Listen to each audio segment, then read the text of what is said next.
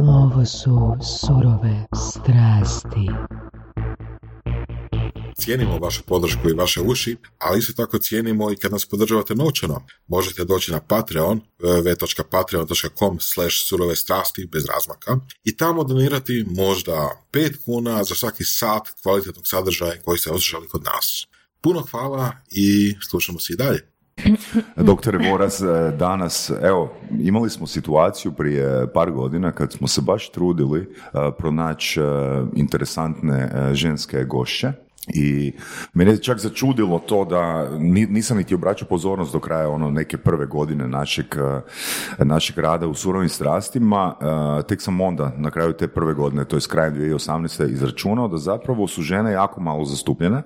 Mislim da je bilo od osamdeset osamdeset osam intervjua, ako se dobro sjećam, bilo je samo šesnaest žena.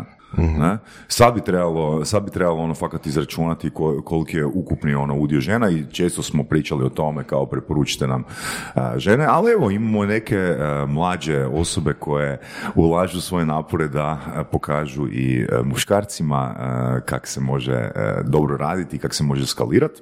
Tako da je s nama danas uh, Sara Peranić. Pozdrav. Tom, tom, tom. Je, zapravo je od početka je ona otkrila surove strasti. Mislim da si dvije tisuće osamnaeste otkrila surove strasti. Mi smo se negdje u desetom ili jedanaestom mjesecu preko tvog dečka Borna i upoznali. Da, preko njega sam i saznala za vas od početka, tako da svaka čast toliko dugo i, i dosljedno i konzistentno snimate predivan projekt. Eto, hvala ti. I ti si isto danas. I podcasterica između mm-hmm. ostalog. Da. Uh, ono čega se sjećam uh, od uh, ono te, ajmo reći, edukacije ono s Bornom i naših razgovora, da si ti dosta, um, ajmo reći, unaprijed razmišljala kako bi se stvari u tvom ono, primjeru razvijale. Tako da, ako se dobro sjećam, meni je Borna spomenuo da si ti blog, odlučila si, odlučila si pisati blog i zapravo si imala lager od uh, doslovno preko pedeset članaka prije nego si objavila svoj prvi, ako se dobro sjećam. Je li to istina ili nije? A, nije baš bilo pedeset, ali dosta dobro pamtiš priče, pošto je to bilo prije, mm. mislim, tri godine. Da, A, da dakle, ja sam, ja općenito vjerujem da se dobar život ne događa nego planira. Tako da šta god mogu isplanirati, a da je povezano sa mojim velikim ciljevima, ja ću se itekako pobrinuti da ja to napravim i posložim. E sad, ja sam pratila i vas i još neke druge strane podcaste i znala sam da je za uspjeh važna dosljednost i konzistentnost. A to ljeto, znači ja sam u drugom mjesecu odlučila, ok, to je to, pokrećem blog, ali sam to ljeto već znala da idem Drugo u Ameriku. Drugom mjesecu dvije tisuće devetnaeste ili dvije tisuće dvadesete? dvije tisuće osamnaeste. A dvije tisuće osamnaeste? osamnaeste. Aha, da, da sljedeće godine ideš u Ameriku, u dvije tisuće devetnaeste. Sorry, onda je dvije tisuće devetnaeste. Tako, da, da. Sorry, da, dvije tisuće devetnaeste, eto, bolje pamtiš od mene. dvije tisuće devetnaeste, onda smo išli u Ameriku na četiri mjeseca, zapravo mm-hmm. tri rada plus tri tjedna putovanja i onda nisam htjela krenut pa stat na mm-hmm. tako dugo, jer sam znala da se publika ne može tako brzo naviknuti da ja onda imam tu forcu da četiri mjeseca me nema. Tako da sam ja tu krenula istraživati, pisati, pripremat se i onda nakon što sam zaradila novac u Americi sam došla, uložila u blog, uložila u edukaciju i onda sam krenula zapravo u izgradnju. Ono što je tu važno spomenuti, da ja se sjećam, ja sam s Bornom surađivao jer sam htio izgenerirati ono hrpu materijala. Mm. Još to je bilo kraj dvije tisuće devetnaeste pa još nekoliko mjeseci ono u dvije tisuće dvadesete godini i sjećam se da mi je Borna kad bi došlo do, do mog ureda rekao ono Sara ide raditi ono za dvadeset pet kuna na sat. Mm-hmm. Je li tako? Da, dakle, mi smo prije Amerike radili apsolutno sve, mm-hmm. doslovno, znači ja sam radila negdje tri posla, tad sam bila na apsolventskoj i meni je bilo u glavi, ok, ja ću, ja nemam trenutno te novce za otići u Ameriku, ali ja ću naći način i to je neki moj modus operandi cijeli život, znači ako nemam trenutno resurse koji mi trebaju za nešto, ja ću se pobrinuti da ih stvorim. Um, tako, i zato vjerujem da sam danas tu gdje sam, tako da da, ja sam radila, bila sam asistentica u nastavi, radila sam ma, doslovno sve i svašta. Ono, doslovno sam jednom išla čistiti nekoj ženi pomoć kuću, danas svoju kuću ne čistim, ali to je put, ono, nije mi problem to reći, nije me ni malo sram, da pače da sam i to radila samo da bi skupila te pare da odem u Ameriku, opet ekstra raditi tri posla, tri mjeseca bez pauze i onda sa svim tim novcem sam došla u Hrvatsku, uložila u web, u edukaciju, u psihoterapiju i... By the way, u psihoterapiji, mislim da ti, ako se dobro sjećam našeg prvog razgovora iz dvije tisuće osamnaeste, mm-hmm. ti si već tada uh, upisala prvu godinu realitetne, ali tako? Jesam, jesam. Mm-hmm. Tad sam već bila upisala, ja sam radila radila deset godina sezonu, dakle ono srednja škola plus faks, uvijek bi radila sezone i te novce sam čuvala jer sam znala da je to nešto što želim uh, upisati, tako da sad sam završila, čeka me još samo obrana diplomskog, odnosno završnog, i upisala sam sad drugu, dakle Gestalt. Mm-hmm. Čemu služi Gestalt u poslovanju? Je li realitetna? Što, što možemo izvući iz Gestalta i realitetne terapije da bismo bili bolji u razvoju našeg poslovanja? Mm-hmm. Super pitanje. Um, meni ono što pomaže, a sad vidim i, i brojnim mojim klijenticama, je zapravo da kroz sve te pravce ti upoznaš sebe. A tek onda kada upoznaš sebe, ajmo reći konkretno kroz Gestalt, dakle kada ti upoznaš sve dijelove sebe i one koje si skrio jer te sram, skrio jer nisu bili odobravani iz okoline, skrio jer ne znam, možda i nisi bio svjestan da to radiš, onda si zapravo zaključio neke svoje potencijale i onda koristiš možda pedeset posto sebe i zapravo kroz te pravce ja otkrivam sebe, upoznajem sebe i na taj način odključavam doslovno svoje potencijale koji mi onda pomažu. Znaš kaj ću ti reći na to? Dakle, ono što sam ja naučio u šesnaest godina pružanja edukacije, osoba uzme onoliko koliko osoba prilikom upisa već i je. Mm-hmm. Što to točno znači? Znači, osoba, ne, ne ovisi o tome da li je tvoj edukator super kvalitetan, mm-hmm. uh, da li sam ja najbolji N L P trener na kugli zemaljskoj, to je totalno irelevantno. Iz razloga jer osoba već dolazi za svojim resursima i ukoliko osoba nađe način kako će to, kako će te alate ili te principe, uh, pos, nadog, kako će ti s tim principima nadograditi svoj trenutni život, e, onda će osoba biti uspješna. Uh, sjećam se čak da uh, ti si me zapravo ispojila s Jovanom prije par mm-hmm. godina i, on, i ja, njoj sam postavio ono konkretno pitanje koji je rezultat, koji je rezultat njenih znači, tih edukacija i ona je i otvoreno je priznala i izjavila u Surovim strastima da tri posto polaznika, polaznica programa postigne neki uspjeh.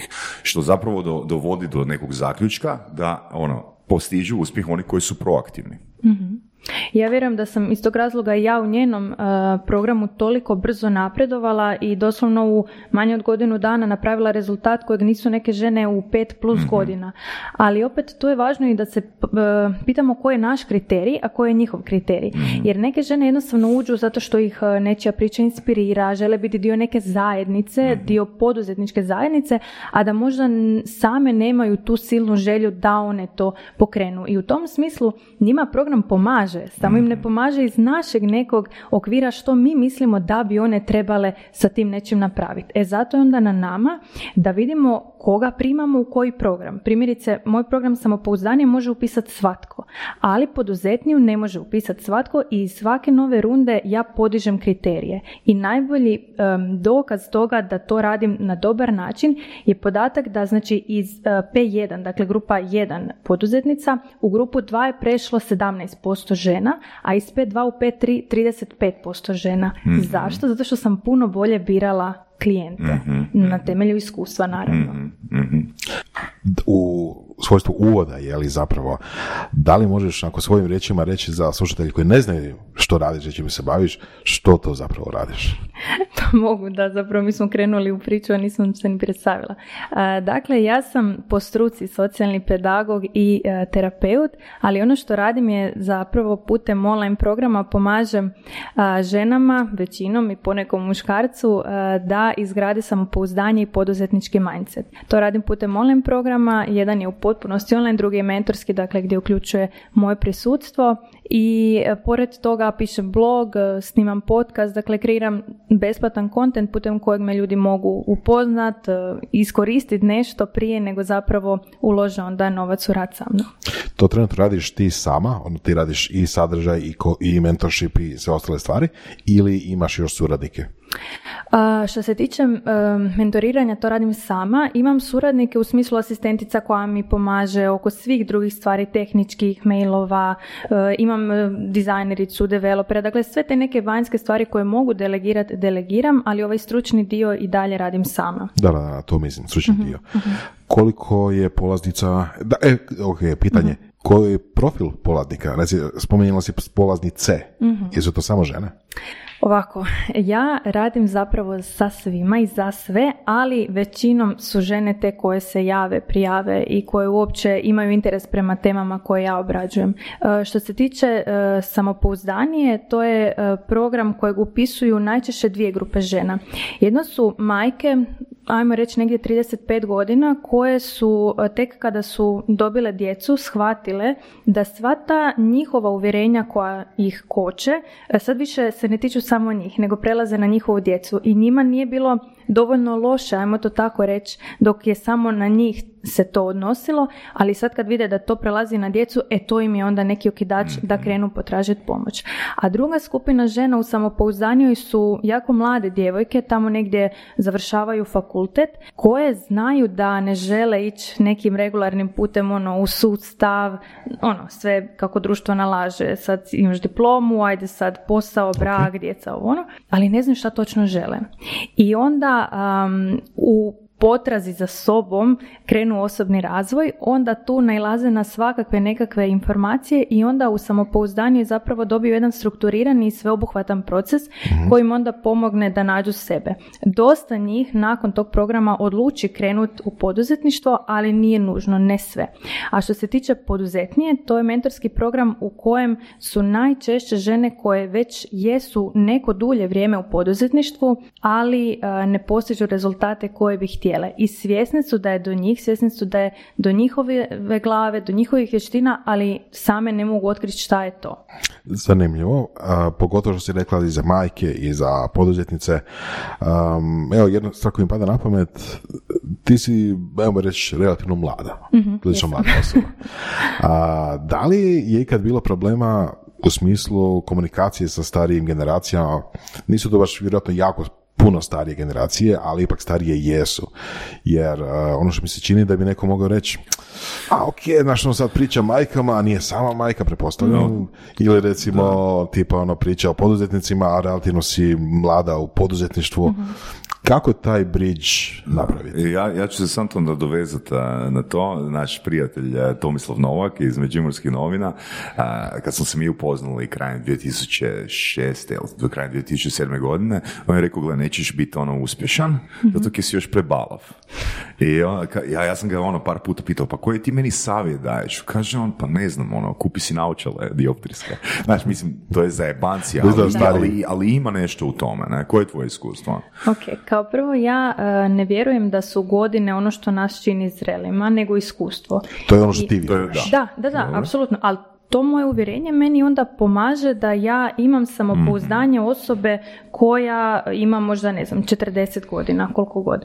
Ja sam s obzirom na neke životne okolnosti odrasla puno ranije e, nego što inače ljudi u toj dobi odrastaju. Dakle, dobila sam nekakve odgovornosti spletom okolnosti koje su me ono, očeličile i, i radi kojih sam morala ranije odrast, tako da mi je sad plan ostatak života se igrat, da nadokradim djetinjstvo. Um, druga stvar što se tiče poduzetništva, um, ono što mi je važno naglasiti je da ja ne radim s ljudima na njihovom poslu, nego na njihovoj glavi. A to je moje područje zato što sam u tome već deset godina, educiram se jako puno. Tako da zapravo nije važno koliko godina ja ovo radim, u smislu da sam ja u poduzetništvu, nego koji su moji kapaciteti i potencijali za pomaganje ljudima da poslože svoju glavu. To je ono što ono ja... Što, ono što nisam znao o tebi, u biti ja sam mislio da si ti ono, našla nišu, napravila program samopou, samopouzdanija, ali zapravo ono, onaj dio koji je ključan, koji nisam znao o tebi je da si ti zapravo bila uh, sudionik,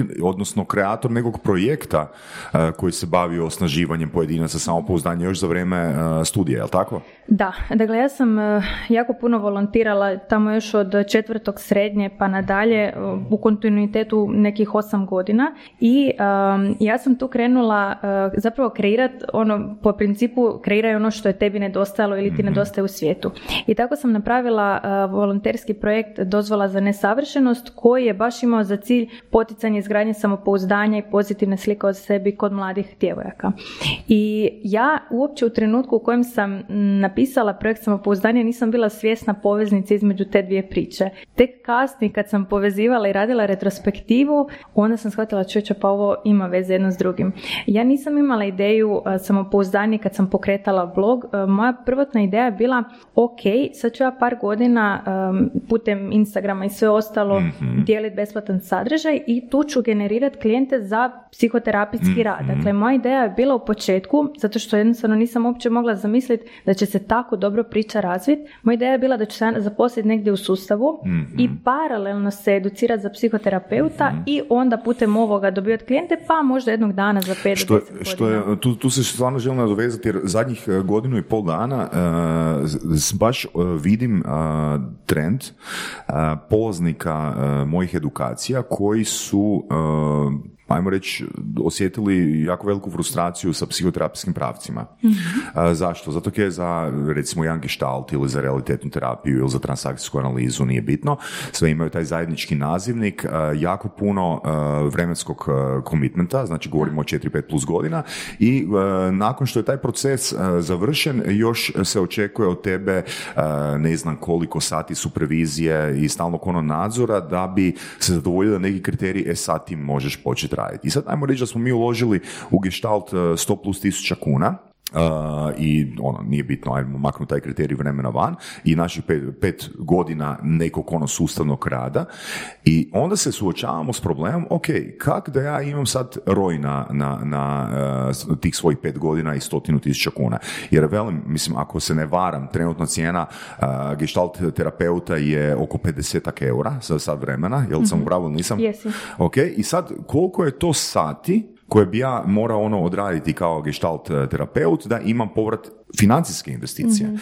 E sad, ako ja imam opciju da idem kod Sare koja je tek završila e, Gestalt i kod nekog Gestalt terapeuta koji se već petnaest godina radi e, sa klijentima, pa za istu cijenu ili za deset eura više ću definitivno odabrati ono osobu koja ima puno više iskustva. Dok si ti poduzetnički ovoga, i marketinški si e, dobro pristupila toj priči, jer ono, ti si pokrenula taj blog uh, nakon što si bila koja druga godina ili treća godina realite, realitetne terapije. Znači ti si dvije godine unaprijed razmišljala, čak i da si išla tim smjerom, imala si konkretan plan kako ćeš doći do uh, tih klijenata. Jer velim, velika većina tih uh, terapeuta nema niti tisuću kuna ono zarade od edukacije koju su ono dobro platili i jako puno uh, svog vremena uložili.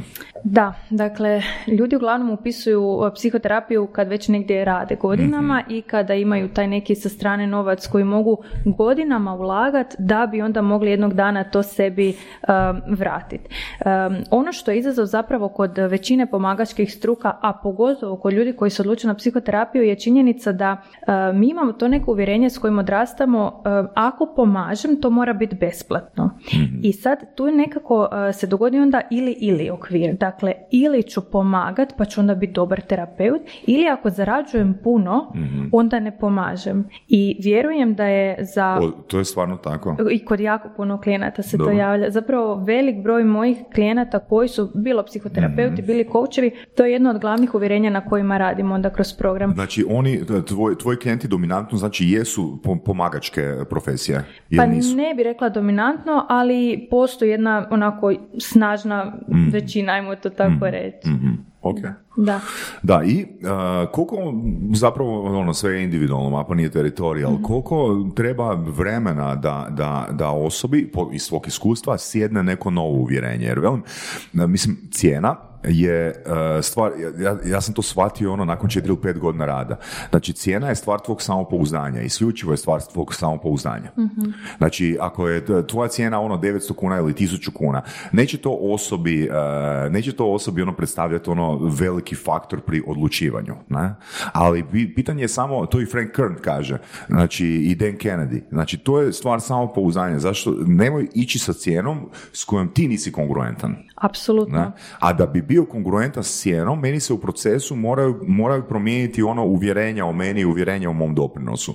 Da bih ja nakon deset plus godina rada izgradio, ono, usput izgradio uvjerenje i kažem deset godina je ekstremno puno, izgradio sam uvjerenje, čekaj, ako ja ljudima pomažem, to znači da ja to moram, i još, by the way, ekstremno uživam u tom procesu, to znači da ja to moram ekstremno puno i htjet naplatiti. Apsolutno. Jer ako je pomoć, ako je, ako je doza pomoći veća, Znači, ne, ne, ja bi se totalno krivo pitanje, ono, koji posao bi radio besplatno? Ne, ne, ne, baš zato ki ga želiš raditi besplatno, ti moraš ciljati ono na cijenu, jer velim, ljudi mogu vidjeti kako ti uživaš u tom procesu. Da. Ne? I još jedna važna stvar tu, a to je a, tvoja odgovornost kao stručnjaka da konstantno i dalje ulažeš u svoju edukaciju, u svoju stručnost i u svoju superviziju. Ja da sad radim negdje za neku malu plaću, ja bi jako teško sebi platila drugu psihoterapijsku, a kamoli sve ove druge edukacije koje sam u međuvremenu pohađala. Supervizija bi mi bila frustracija jer je to dodatno novac i to nije samo pedeset eura, supervizija ti je još i više kao stručnjaku i ne bi imala vremena usred svega toga da budem dobro, da se pozabavim sobom. A ako ja nisam dobro, onda kako mogu dobro pomoći drugoj osobi. Mm.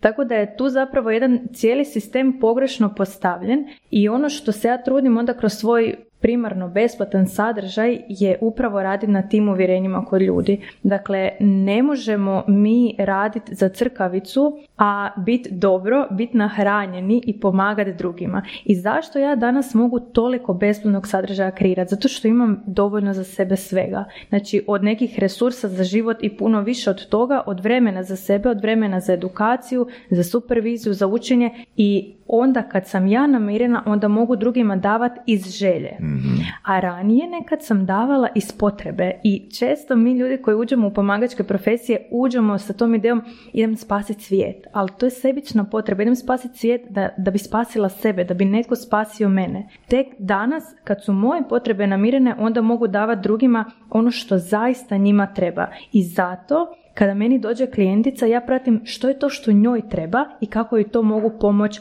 da si ona sama da ili šta joj ja mogu od toga dati. Da ja sam i dalje u onom starom obrascu, ajde da ti ja pomognem, da pomognem sebi, ja bi imala totalno drugačiji pristup gdje bi ona morala napraviti rezultat da se ja osjećam kao dobar mentor, dobar terapeut. Ok, mislim da, mi, da je ovo jako, interesant, jako interesantna tema. A, kako znaš u kojem modu se nalaziš? Kako možeš biti sigurna u kojem modu se nalaziš? Pa ovako. Jel to ovisi o, ne znam, novcu koji imaš, slobodnom vremenu koje imaš ili, velim, jer ako ja radim, mislim, Voras i ja smo isto, reći ću, blagoslovljeni da možemo toliko vremena investirati u ovakve projekte. Teško mogu zamisliti da netko koji ima dvoje djece, obitelj i posao od osam do četiri ili devet do pet bi mogao snimiti ono tristo pedeset epizoda nečega, na, znači, dosljedno. Gle, jer velim, većina podcasta pada na šestoj sedmoj epizodi, svi krenu entuzijastično, ali ono, to je to. Jer ukoliko moje potrebe nisu uh, zadovoljene, ja ću biti isfrustriran zbog nekih stvari koje su meni gušt. Ne? I onda ću ono ići na zadovoljenje potreba, a ne na ono, živjeti u skladu sa svojim strastima, ne?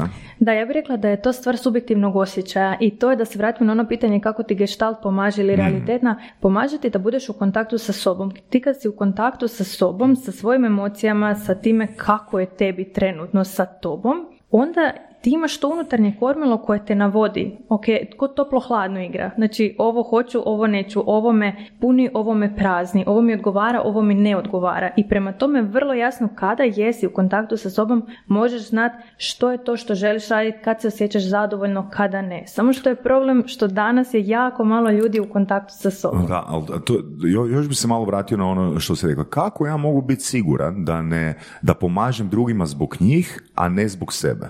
Ma ja mislim da mi sve radimo, dakle ja, ja jako vjerujem u tu unutarnju motivaciju u smislu da smo mi svi, um, svi, sve što radimo, radimo zbog sebe. Dakle ja i kada doniram i kada volontiram, to je sve iz neke moje potrebe, iz neke moje želje. Samo što, i to ne znači da je to sebično ponašanje, ali je sasvim drugačije kada ja to idem raditi jer sam ranjena i trebam da mi neko ono, zacijeli tu ranu pa onda ja idem drugima to raditi, a zapravo ostavljam te tragove i mrlje krvi na njima. A s druge strane, kada sam ja dobro, kada je moja rana zacijeljena i onda je meni toliko dobro da hoću to podijeliti. Dijeliti, jer imam viška i hoću onda to mm-hmm. dati.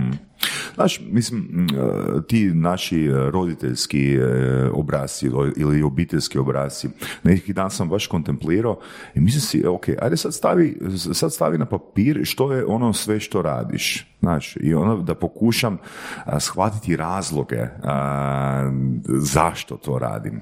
I ok, moj razlog za surove strasti, za podcaste je učenje. Znači, volim poznavati ono nove ljude, volim ono izmjenjivati ta iskustva. I onda sam u biti išao ono po obiteljskom stablu, ono malo u prošlosti. I onda sam shvatio, čekaj, čekaj, čekaj, je li ovo determinirano? Je li ovo determinirano? Znači, moj deda, Ivan Tenodi, je bio vrhunski networker. Znači, nesvjesni networker. On je imao takvu uh, reputaciju da uh, on je bio direktor Croatia osiguranju u jednom malom mjestu, ono, to je gradu danas, Novom Marofu. Ali dok je on bio živ, nije postojala niti jedna poslovnica, niti jedne druge osiguravajuće kuće u cijelom Novom Marofu, niti va je vjerojatno pet ili deset kilometara u okolini. Ali što je on konkretno radio? To sam nekad na predavanjima ono znao pričati. On je bio tajnik uh, kinološkog društva, on je bio tajnik Matice Hrvatske, on je bio neki dopredsjednik ili predsjednik uh, ne znam, odbojkaškog kluba. Znači, on je bio a, maksimalno volonterski angažiran u sve ono, a, u, u sve spone tog društva, da je zapravo bilo logičan izbor da zapravo ono svi uzimaju police osiguranja kod njega. I sad kad recimo ono promatram ono njegov effort, čekaj, pa kaj ja radim zapravo? Ja se networkam cijelo vrijeme, na razini godine upoznajem tristo ili četiristo ljudi i organiziram evente. Pa on je organizirao evente, on je bio tajnik u lovačkom društvu, organizirao je lovačke zabave.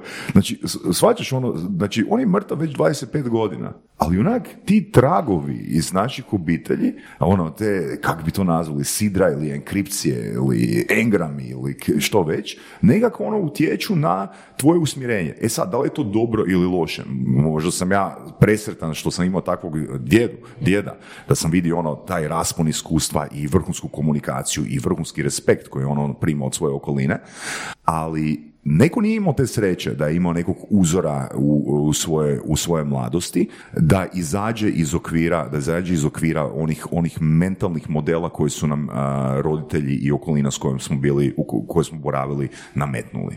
Zapravo, dok to nije osviješteno, na primjer, da ti snimaš podcaste jer si mu takav primjer i ti si u okviru.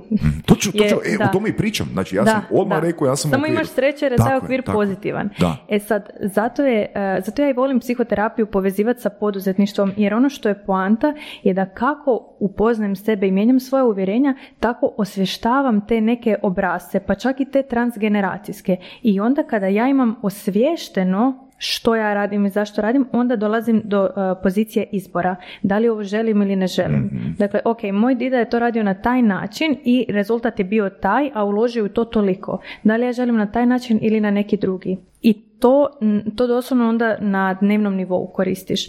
Da, meni je fascinantna ta relacija jer nisam do nedavno uopće mm-hmm. razmišljao o njoj. Da. Ja sam znao njegovu priču, ali nisam imao ja iskustva do svoje trideset šeste godine, ono, podcastanja, da, evenata i slično. I onda shvatiš, mm. stvari su se ono totalno povezale. Da? Ja ti to kod svake svoje klijentice primjećujem. Što više radim s njima, što sam više u kontaktu s njima, mm. pa uđem dublje u priču, to više primijetim kako je neka njena nezadovoljena potreba iz djetinjstva ili neka njena frustracija ili ono malo neprimjećeno dijete u njoj, mm. kako je našlo način da se izrazi. Ja tebi ne mogu opisati koliko je to zanimljivo kad pratiš. Imam jednu klijenticu koja je stalno onako bila sa strane, tiha, nije bila primjećena, nije mogla doći do riječi, mm. nije se moglo čuti. I šta ti ona danas radi? Ona uzme neki onako stari, ajmo reći predmet tipa ormara, koji je star, derutan, neprimjećen i od njega napravi top komad.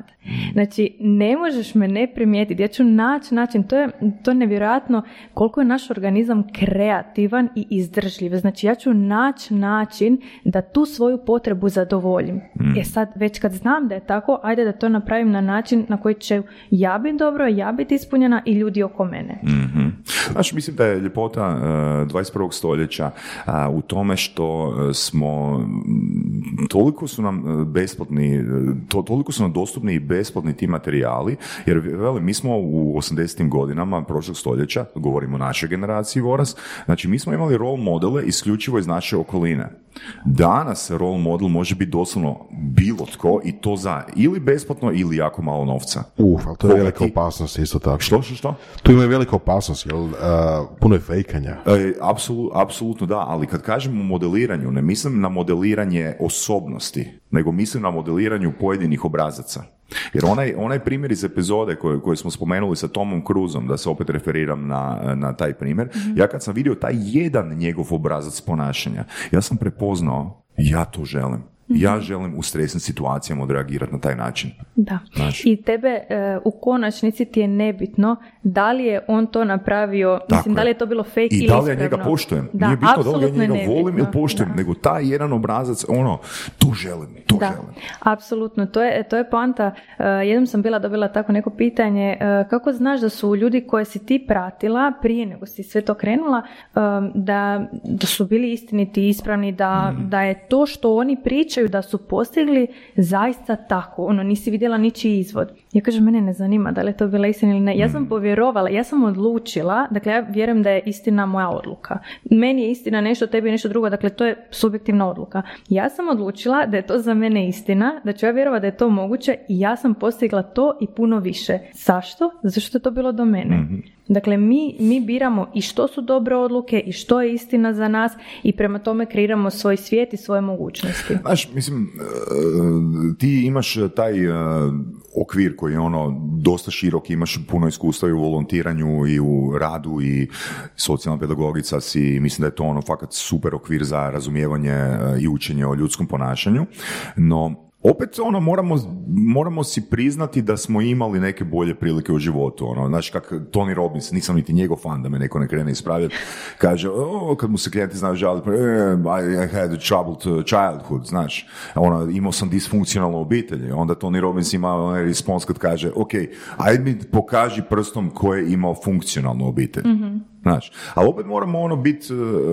moramo biti ovoga iskreni i reći, gle, nije nama bilo toliko loše. Znaš, imali smo ipak, imali smo ipak ono ljude oko sebe koji su bili obrazovani. Um, teško je nekome koji, čiji roditelji rade za minimalac uh, reći, ok, ja sam sad spreman zarađivati deset tisuća eura mjesečno. Odnosno, znači to ne ide preko noći ili, znači ta osoba mora biti uh, izložena jakom programiranju glave da bi uh, preoblikovali, refrejmali njena, njene definicije i njena uvjerenja koja, su, koja postoje trideset plus godina.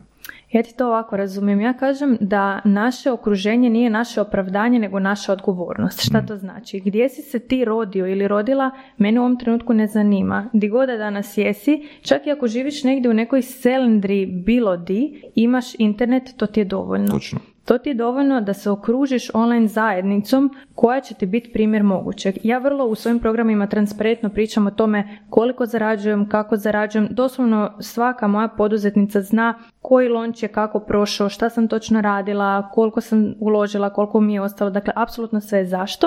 Zašto je to njima primjer mogućeg. Tako, one tako, to ne. Nigdje oko sebe ne vide i to je jedan od razloga zašto one biraju nastavljati iz kruga u krug, iako one već znaju sve te lekcije. Da, da, da, da. Ali je poanta u to, i u tom okruženju i u tom što i njima treba da to uvjerenje neko malo duže um, mm. da radi na njemu, da ga promijeni. Znaš, uh, jesi Boris htio postaviti pitanje? Imam ti jedan primjer ovo za okruženje, ako hoćeš da ti da, da, podijelim. Da. Dakle, ja sam uh, tamo negdje u, ne znam koja, druga, treća godina faksa radila u Interšparu. Zašto? Zato što su sve moje cure radile u Interšparu i to ti je bila, ne znam, možda devetnaest kuna sat ili dvadeset jedan, mm. tako nešto ono sitno.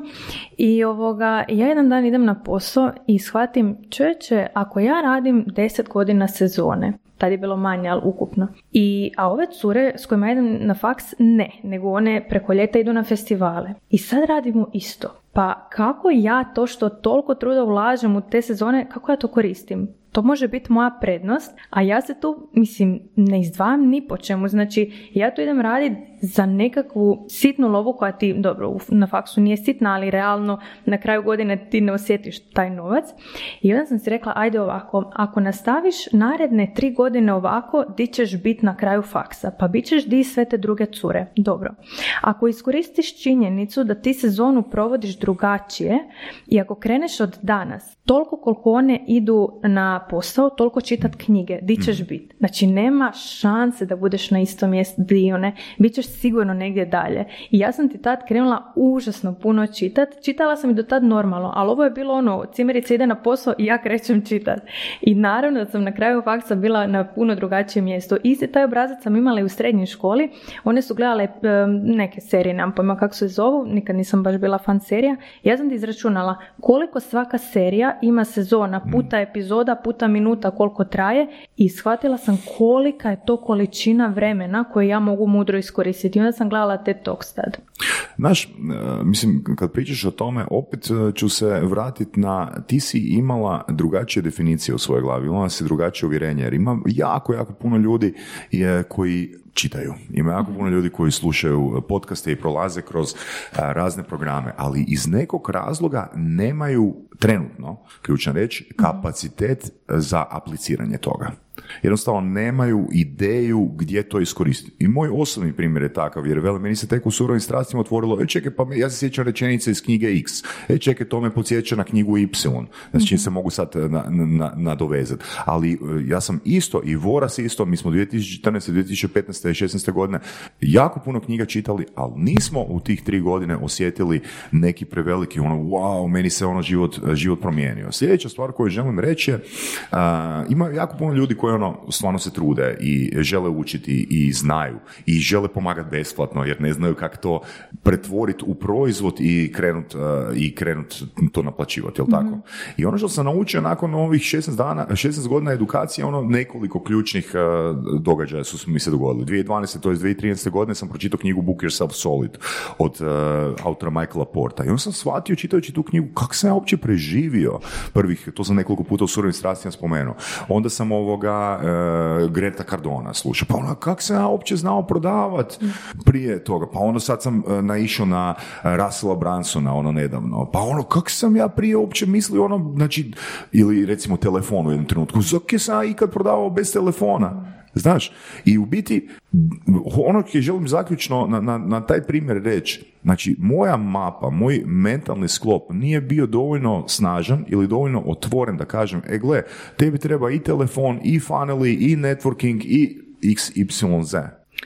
Da, ja bih to ovako rekla. Dakle, kao prvo ja ne mislim da je rad na sebi čitanje, što mnogi kažu. Mm-hmm. Ja mislim da rad na sebi počinje u onom trenutku u kojem ja to što sam pročitala krenem aplicirati u svoj život. To je tek onda rad na sebi, jer ovo pasivno čitanje super je i potrebno je i korisno je i jednom, jednom ćeš to početi koristiti, ali tu priča ne staje nego tek počinje. E nažalost kod mnogih ljudi tu priča staje i onda kažu da rade na sebi dok zapravo samo ono, čituckaju. Um, ja se slažem s time da u nekom trenutku možemo usvajati neke informacije, a da ih ne znamo još primijeniti. Nije pravi tajming, nisu okolnosti pravi i tako dalje, ali svejedno nam koriste i svejedno slažu našu tu mapu i, i naslaguju se na neke druge informacije i u jednom trenutku će se to jednostavno, zahvaljujući compound efektu, posložiti u neku sliku koja tebi ni sama nije jasna kako je nastala, ko mozaik da slažeš.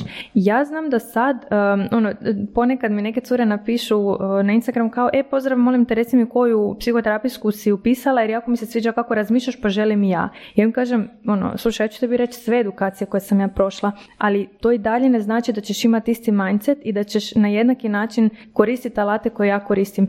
Jer ja kada danas dođe klijentica ispred mene i kada mi o nečem razgovaramo, ja nemam pojma odakle meni to. Znači ja osjetim što trebam reći, to kažem, već um, toliko dugo sam u toj materiji da doslovno imam feeling da mi intuitivno dolazi što, ali ta intuicija je naravno na temelju cijelog iskustva i učenja od prije došla.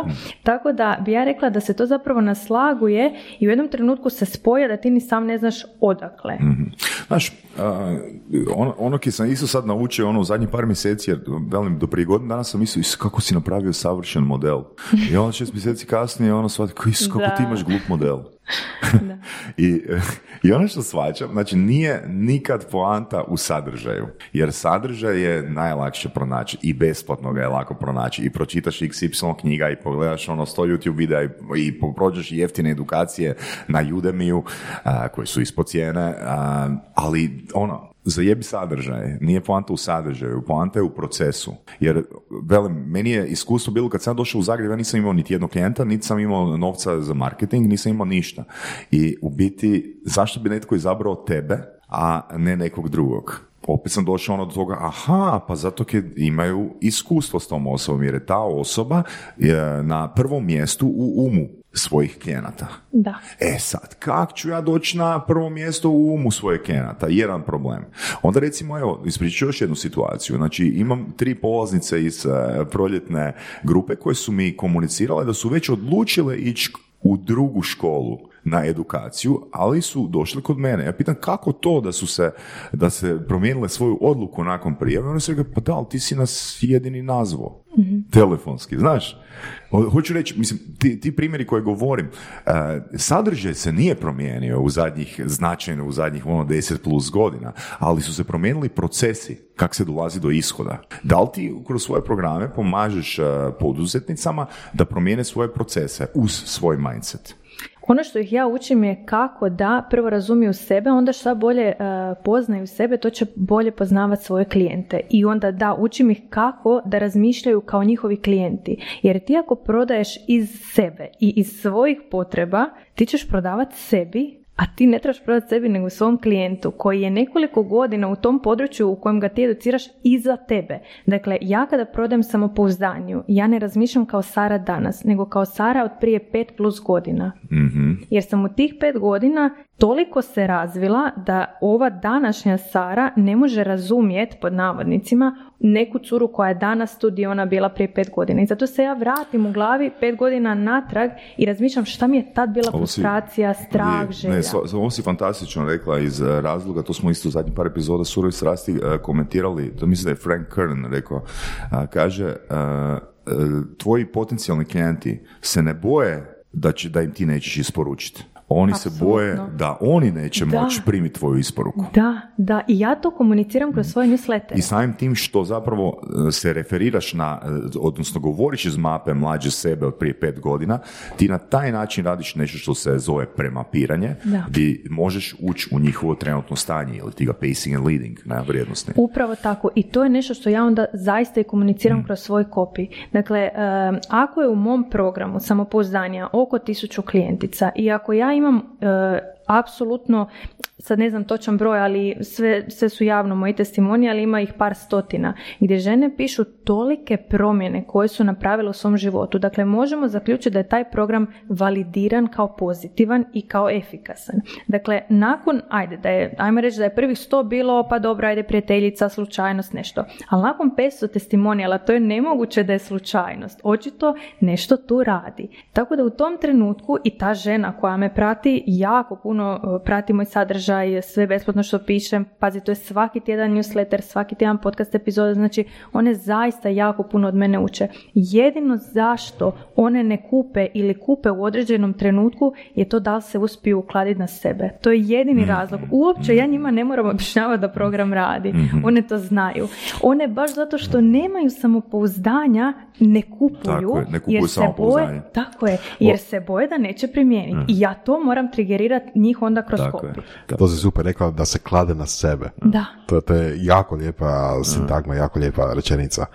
A, ali sve što su pričali je po meni, pa rekao bi možda šta ja znam, sigurno osamdeset posto problema u komuniciranju sa drugim ljudima, baš nedostatak referentne točke sa stajališta druge osobe. Recimo ovo za prodaju, recimo to što je Varga pričao i, i na svojim seminarima uvijek priča istu stvar na stotinu različitih načina, jer uvijek neko uhvati se za nešto.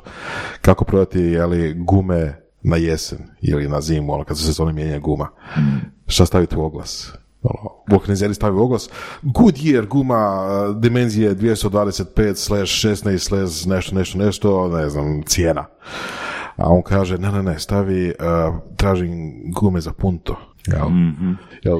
Kad ideš googlat da, gumu, da, da, da. nećeš googlat, mislim, ako da, da, točno da. znaš, ako si ono, točne informacije imaš, ali većina ljudi ne da, nema, traži gume da. za svoj konkretni auto. Da. Ne, ne, to se mogu... Uh, ali hoću reći, sve, sve se svodim tako, sve se tvrti oko tu, tako nečega, znači, da li se možeš dovoljno dobro staviti u kontekst druge osobe njenog trenutnog problema, da, ne? Da, da je možeš taj problem riješiti. Jer džabe pričati iz svog...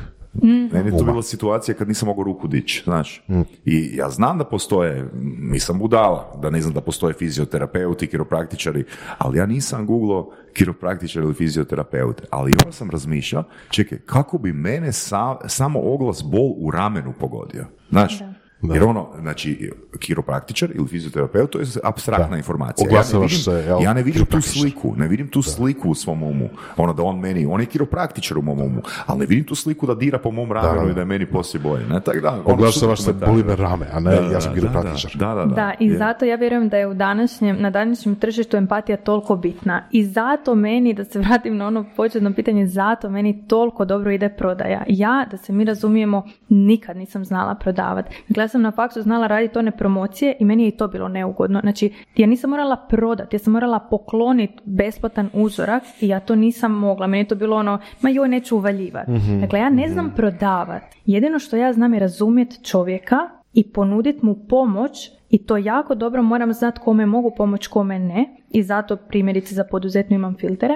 Dakle, samo ih dobro razumijem i znam kako im približiti rješenje problema kojeg oni imaju. To je sve što ja radim. Ja uopće ne smatram da se bavim prodajom. Uh, ima jako puno, čini mi se, bar koliko sam vidio, interakcijama sa ljudima, jako puno, ja bih rekao, lažne empatije. Jeli? Uh, jako puno nastupa gdje ljudi će za sebe same reći, evo, ja sam empatičan ili empatična ili tako nešto, ali recimo iz nekih, kad gledaš interakciju njih i neke treće osobe, vidiš da taj ja je malo previše u tim rečenicama, jel, nekako izađe van. Ali zapravo sam htio reći nešto drugo. Um, negdje sam čitao podatak, informaciju da postoji preko dvjesto, kako se naravno uzme, smjerova psihoterapija, odnosno terapija nekakvih, jel, uopćenito. I uh, zajedno s tim podatkom da većina njih je uspješna. Mm-hmm. Jel? Da, znaš zašto? Zato što ne liječi pravac, nego odnos. To sam htio reći. Da. Da. I htio sam reći to da uh, ta empatija i taj odnos sa ljudima je ono što ljudima pomaže više nego što si opet ti rekao, Saša, content, odnosno da li će to biti da, ono, da, rečenica x ili y, ono ćemo tražiti, ne znam, ono, šta si radio sa tri godine ili ne znam šta je mama tebi radila.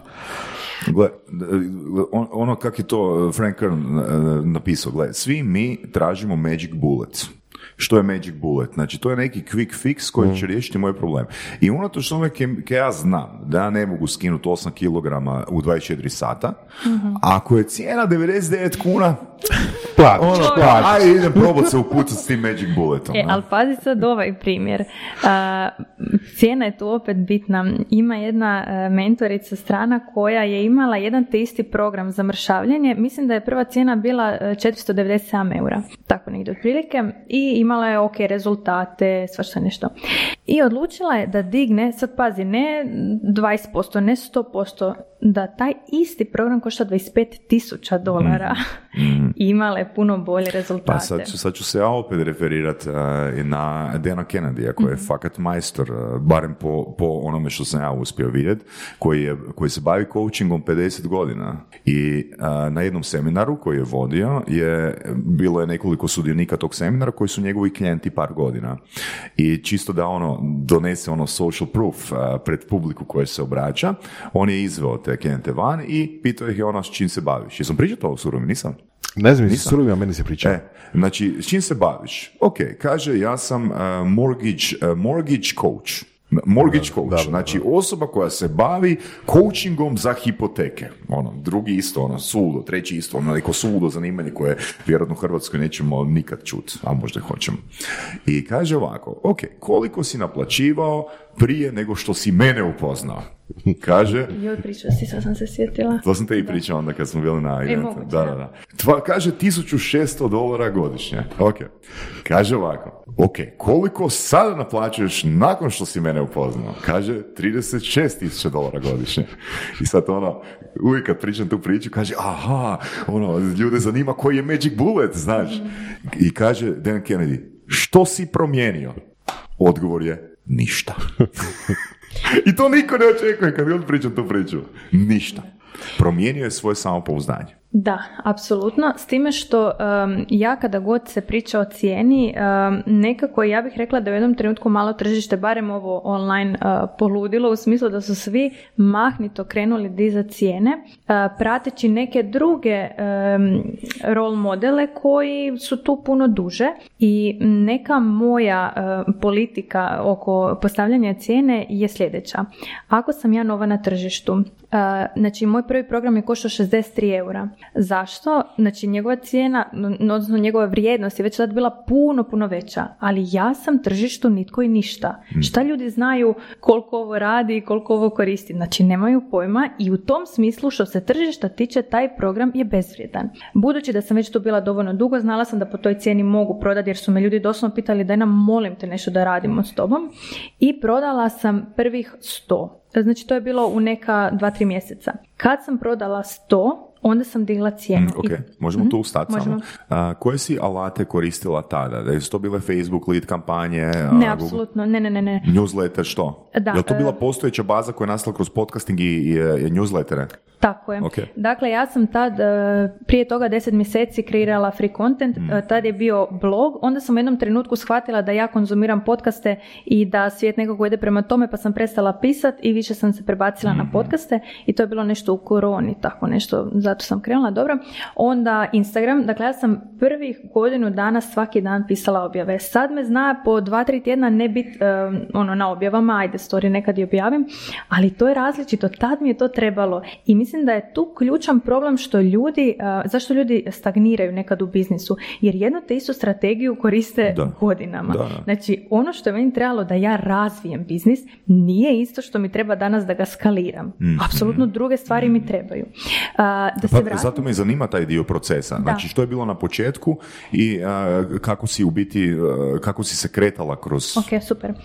Znači u početku sam bila fokusirana na količinu kvalitetnog sadržaja. Mm-hmm. Dakle, ja sam svaki dan uh, pisala uh, edukativne i zanimljive objave na Instagramu, story, newsletter jednom tjedno i ili blog ili podcast jednom tjedno. E sad, ono što sam ja tu još radila je da sam ja stalno razmišljala, pošto je nekako mail ipak najtrajnije ovoga vlasništva mm-hmm. koje imamo, kako da ja te ljude koji uh, me prate na Instagramu dovedem na svoj newsletter. I ja sam tu bila jako vrijedna i jako kreativna. Dakle, ja sam razmišljala, ok, koju te, koja tema je ovako se pokazala jako zanimljivom? Pa tipa osobne granice. Ok, šta mogu dodatno ponuditi na temu osobne granice ljudima? Onda sam radila nekakav Q and A pa odgovore slala putem newslettera. Pa sam skužila da ljudi jako vole moje citate. Ja ovako dok pričam bubnem neki citat i to se ljudima svidi. Onda sam napravila kalendar citata, kao mjesec dana, svaki dan te dočeka jedan citat. E, ljudi, preko newslettera. Tako je, to je na newsletteru. I sve objavim, e, to sam napravila, to stavim na Instagram story, odim na newsletter po to. Onda sam radila mini vodič za samorefleksiju koji ti pomaže da napraviš analizu godine. Opet, besplatno. Jesi li to sve radila sama?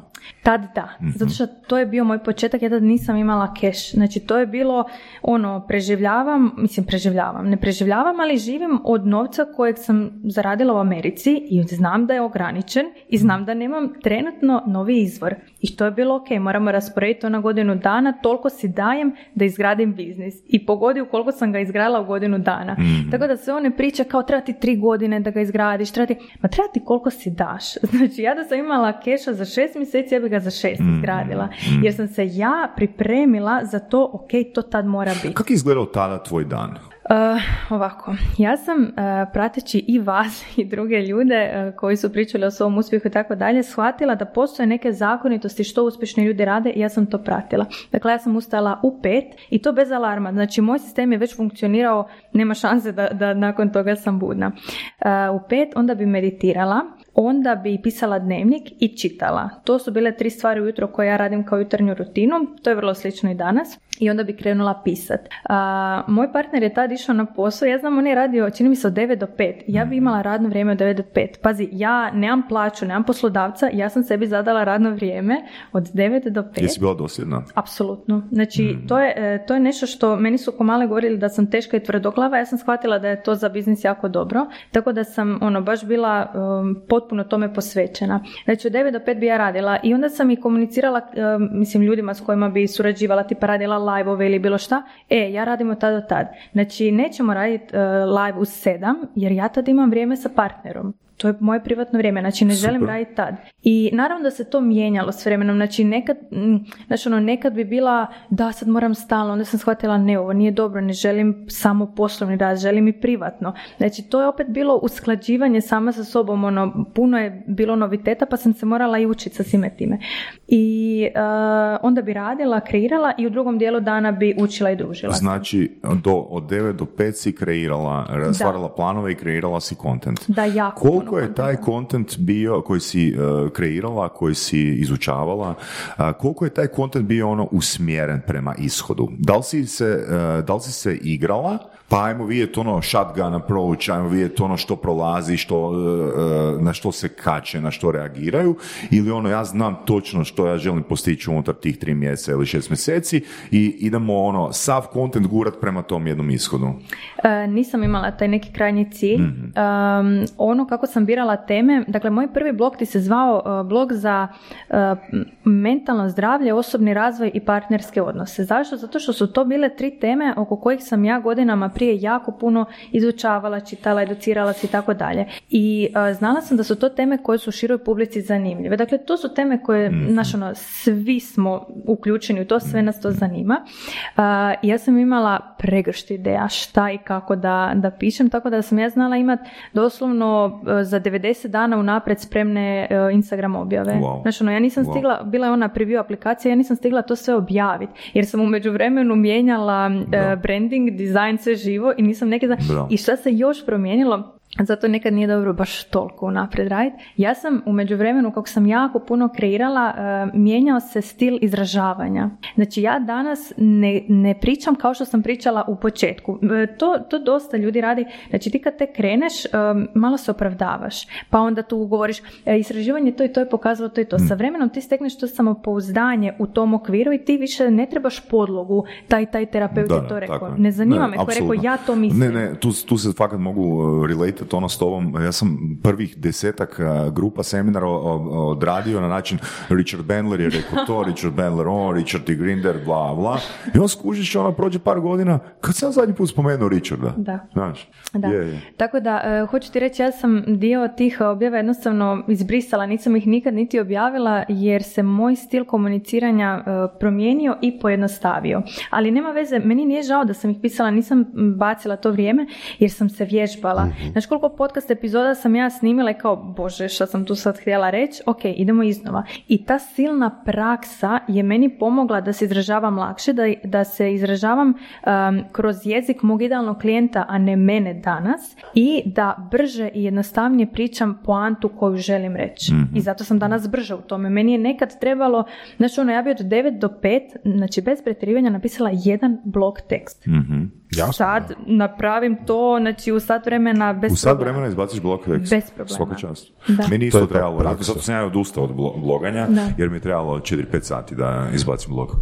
A mislim, praksa, evo da. da. E, a to sam dobro htio pitati. Uh, čini mi se da je jako puno pridonijelo tvojom uspjehu danas, ta godina dana koju si imala raditi samo na biznisu, odnosno na vježbanju, na kreiranju sadržaja. Um, da li misliš da bi mogla bez toga? Pod A. I pod B, da li bi to preporučila i u koju mjeru za hell? Sve koji bi htjeli izgraditi biznis. Ovako, budući da su okolnosti ljudi dosta različite, um, ne bi sad išla u, u ono generalizaciju kako se treba početi, ali ono što definitivno smatram da je potrebno za uspjeh je da ti budeš spreman nekoliko mjeseci pa do godine dana davat besplatno, bez ikakvih očekivanja. To je jasno, to je jasno. Ne idem u tom smjeru. Okay, idem u smjeru uh, godine dana gdje ne moraš ići u, u Interspar raditi od devet do pet. Da, bilo bi idealno kad bi to ljudi mogli, ali sam isto tako svjesna da većina to ne može i, I, a, i pokazalo mi se zapravo da to uopće nije potrebno. Velik broj mojih klijentica ti ima troje, četvero male djece, znači baš male djece, i ono možda je jedan u osnovnoj školi, drugi su svi kikači i svejedno uspijevaju. Zašto? Zato što imaju toliko obveza da one u trenutku u kojem sjednu za svoj laptop imaju čarobnu riječ za uspjeh, a to je fokus. Znači tu nema mrdanja po mobitelu, e, pije mi se kava, e sad moram na ve ce, e sad mi se voda pije. Znači nema, brate, mi imaš dva sata dok beba spava, ova je u vrtiću, ova je na tekvandou, ova je na plivanju i ti, tebi je jednostavno laserski fokus u tom trenutku na tom laptopu i na toj temi. A to je ono što većina ljudi nema. Znači većina ljudi ono, disperzira tu pažnju na sve i zato nikad ništa ne naprave. Ili kad dobije ta dva sata, a joj ide malo odspavati. Ili to. Da, naravno, vidi, tu mi je opet važno naglasiti, pošto znam da će ovo slušati puno mojih klijentica koje su i majke i koje mi kažu ono ja sam umorna. I onda naravno da napravimo plan, ok, da vidimo kako se možeš odmoriti, ali ne onda kako si možeš dodatno ove aktivnosti, nego šta možemo rezati. I zato je tema koja se dosta provlači u mojim programima osobne granice. Jer ti dok ne naučiš kao prvo upoznat sebe i svoje prioritete, pa na temelju toga reći šta je za tebe da, šta je za tebe ne, ti ne možeš imati normalan raspored. Znaš što, sam, sam bi se tu nadovezao na to vrijeme, ispričavam, reci, pa ću posebno. To vrijeme koje je spomenula, taj fokus od sat vremena, u onoj epizodi Nedjeljom u dva nedavno su gostovali Prpić i Šebalj. I ona Šebalj je komentirao kak je protiv električnih vozila, ne? A, iz razloga jer kaže da utječu na produktivnost. Pazi ovo što je rekao. Kaže ovako, znači ako ti ideš do Italije i moraš stati jedan put ono, na, na, na puniti auto. Kuš, ok, ti možda, to možda je ekološki, to možda je ovoga, jeftinije kad pogledaš, ali to je utjecalo na moju produktivnost na način da sam ja možda mogao odraditi, da sam išao benzincem i odraditi jedan sastanak više. Ako govorimo, ako govorimo ono, recimo dvadeset odlazaka takvih godišnje, to je dvadeset sastanaka više, ne? Uprosti, Boris. No. Mislim da taj kao koji misli da, da će na benzinskoj uštediti vrijeme, nešto krivo radi. Ali, ali dobro, znaš šta, ja se mogu složiti i poistovjeti s time, meni je, i ja vjerujem da svakom uspješnom i ozbiljnom poduzetniku je vrijeme najvrijedniji resurs, ne novac, nego vrijeme. Da. I u tom smislu, da, doslovno, ako mogu uštediti sad vremena, hoću ih uštediti. Super. A, nešto drugo sam htio reći, a, to što si odnosno pokrenula temu uh, rezanja, odnosno odbacivanja onih stvari koje nisu bitne, to mi je nekako tema koja me zanima zadnjih, zadnjih nekoliko mjeseci, jer čini mi se da puno ljudi jednostavno gomila ne samo obveze, mislim ne samo obveze nego i recimo i no, materijalne stvari, čak i odnose i sve skupa, jednostavno nema, ja bih rekao, nema hrabrosti reći ne samo ne novima, nego rezanju starima. Da bi se složila s time? Apsolutno, da. Dakle, puno se odnosa hrani samo iz navike, to jest održava na ono aparatima za održavanje. Puno se obrazaca ponašanja ponavlja samo zato što nikad nismo stali i protresli, ok, što, što mi danas služi, da. Što mi danas ne služi. Kada ja ne bi osvješteno radila, ja bi onda danas i dalje radila od devet do pet. I ne bi stala i razmislila da li to meni danas treba i koliko mi danas to donosi vrijednosti. Jer to meni ne bi odmagalo.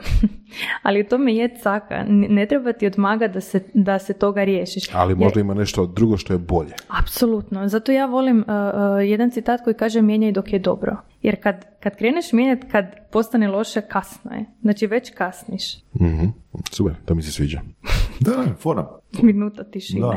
A, znaš, opet ću, ću prokomentirati to dok sam recimo slušao Jovanu i prošao sam par ono tvojih isto podcast epizoda na početku koje si objavila. A, nekak i kad gledam i svoje iskustvo od šesnaest godina, dominantno ću reći da je ipak ono u skoro svakoj grupi bilo šezdeset plus posto žena. Kojima sam i, da li to znači da je žena, da su, da, da su žene bolji kupci ili ga, pod navodnicima, lakši kupci. Jer ono što sam shvatio uh, je, evo, mislim, svaka čast na tvojim programima, ali imam nekoliko primjera uh, dobro osmišljenih u Hrvatskoj, a imaš i ti sigurno puno više nego ja, dobro osmišljenih uh, kontentom, dobro osmišljenih online programa koji se jednostavno ne prodaju. Um, Što želim reći s tim? Znači, uh, kak sam ja htio Soriću pojednostaviti prodaju um, njemu koji se bavi prodajom. Rekao sam, ok, žena će kupiti samopouzdanje, ali muškarac neće kupiti samopouzdanje. Muškarac si mora to samopouzdanje pre, prevesti na svoje razumijevanje. Muškarac će kupiti povećanje penisa. U, kad si muškarac povećanje penisa prevede u svojoj glavi, to njemu je samopouzdanje, ali mm-hmm. neće zagristi na riječ samopouzdanje. Da, na, na tragu toga, ono kako ja vidim zašto je taj omjer prema ženama puno veći, je činjenica da, barem ti mogu sad pričati za svoje iskustvo, znači ono što ja zapravo kroz cijeli svoj kopij pričam je da upoznavanjem sebe i radom na sebi ti najviše radiš na svom poslu. Zašto? Zato što ti kao poduzetnik kreiraš svoj posao i svoje glave i nije svejedno kakva je ta glava, je li posložena ili neposložena, je li donosim izbore osviješteno ili neosviješteno. I u tom smislu to, to je neki moj narativ, nešto što ja vjerujem, živim i prodajem. Uh, mi živimo u društvu koje jako vjeruje da je za uspjeh potrebna logika, razum, puno rada. Znači ono, ako ti sve stigneš, mora da nisi uspješan. Ako uh, nisi popio pet kava dnevno, mora da nisi uspješan, da nemaš dovoljno posla. I u takvom narativu um, ići na nešto što je onako nježno, što je usporeno, osvješteno, se čini nedovoljno snažno.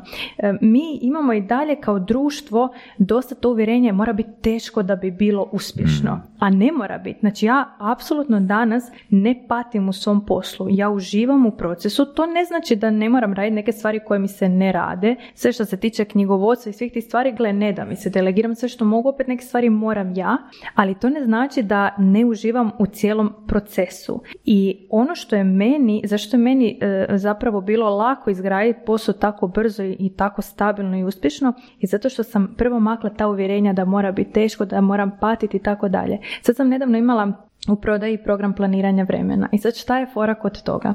Ono što smo shvatili radom je da ljudi e, nije da, kako bi rekla, nije da oni ne vjeruju da će ti principi e, planiranja pomoć, nego duboko u sebi to naravno nije osviješteno, ljudi ne žele sve stići jer se boje da će onda biti manje uspješni. To, kažem opet, nije osviješteno, ali ti imaš taj feeling, pa nekako sve ljub, stiže. Daj, možeš ponoviti, ljudi? Da, znači, ako ja sve stignem, onda mora da nisam dovoljno uspješna. To je to uvjerenje koje u našem društvu je jako Dobro. zastupljeno. Hm. Zato što... Uh, ne razumijem uzrok ajde toga. Ajde ovako, ajmo uzeti neki film. Znači uzmi neki film gdje je neki poduzetnik. Kako se oni uglavnom predstavljaju? Znači on izlazi iz lifta, asistentica mu dodaje kavu. Govorim... Nema vremena za benzinsku. da, da, da, da. Znači asistentica mu dodaje Nema kavu. Druga asistentica mu dolazi i govori, danas imate taj taj sastanak, trenutno vas u kongresnoj sali čekaju ti i ti. Lala. Znači to ti je stres, meni je stres samo dok to pričam. I tako mi vidimo, aha, znači uspješni ljudi ništa živo ne stignu. Onda ono hoda sa kavom, mora juriti, zaboravio je sastanak sa partnericom. Aha, znači nemam vremena za partnericu, tako sam uspješan. I pored toga i o, u našem okruženju, ne samo na filmovima, zaista nažalost postoje ljudi tipa, evo, popularna je uh, objava na Instagramu, LinkedInu ili Facebooku, evo, očistio sam cijeli email sandučić, bravo ti, ali kao ne moramo se hvaliti time koliko nam je email sandučić prepun. To nije kriterij uspjeha. I kad vidiš malo što su sve nama kriteriji uspjeha, ono, količina kofeina koji si unio organizam, mislim, zaista je paradoks šta mi smatramo uspjehom, a šta zapravo uspjeh je. Da, viš, nisam razmišljao o tom email sandučiću. Ja sam ga do, doslovno uvijek gledao kao ono productivity hacks. Ne, ono, nevjerojatno, ono, to, to je moguće. Znači, jer kad sam čuo za zero inbox, imao čekaj, to je fakat moguće da ja to napravim. To mi je da, toliko moguće. Izvan mog dosega. Ono, i, i napravio sam dva put. Da. Ma je, mislim, um, to je, da se vratimo na priču, dakle, to je definitivno jedna stvar što se tiče tog društvenog okvira. A drugo, mislim da ipak ima veze i to To, ta socijalizacija gdje uh, ženu učimo da uh, je ok tražiti pomoć, muškarca da mora biti snažan, mm. uh, jak, da mora sam uspjeti u nečem. Znači nema traženja pomoći, ti moraš sam. I onda u tom kontekstu ići tražiti uh, pomoć, pa još ženu tražiti pomoć, to je onako kao šta nije ok sa mnom, da ja to ne mogu sam skužiti. A i muški mozak često funkcionira na način daj da skužim, daj, ono, i, i e, zapeče na nečem i radit će, radit će, radit će, radit će dok ne nađe rješenje, umjesto da stane, ok, ajde, ajde da izađem iz okvira ovog, ajde da potražim pomoć. Ok, što bi po tebi onda sad na temelju tvog dvo, trogodišnjeg iskustva uh, i uh, ono, tvog rezultata bilo važnije uh, da nekome pomogneš, nekome koji ima čistu glavu, mm-hmm. nekome koji ima čistu glavu, to mi je bitan kriterij, da li bi toj osobi uh, u želji da joj pomogneš uh, dala principe ili bi joj dala proces? Ajde mi daj neki kontekst.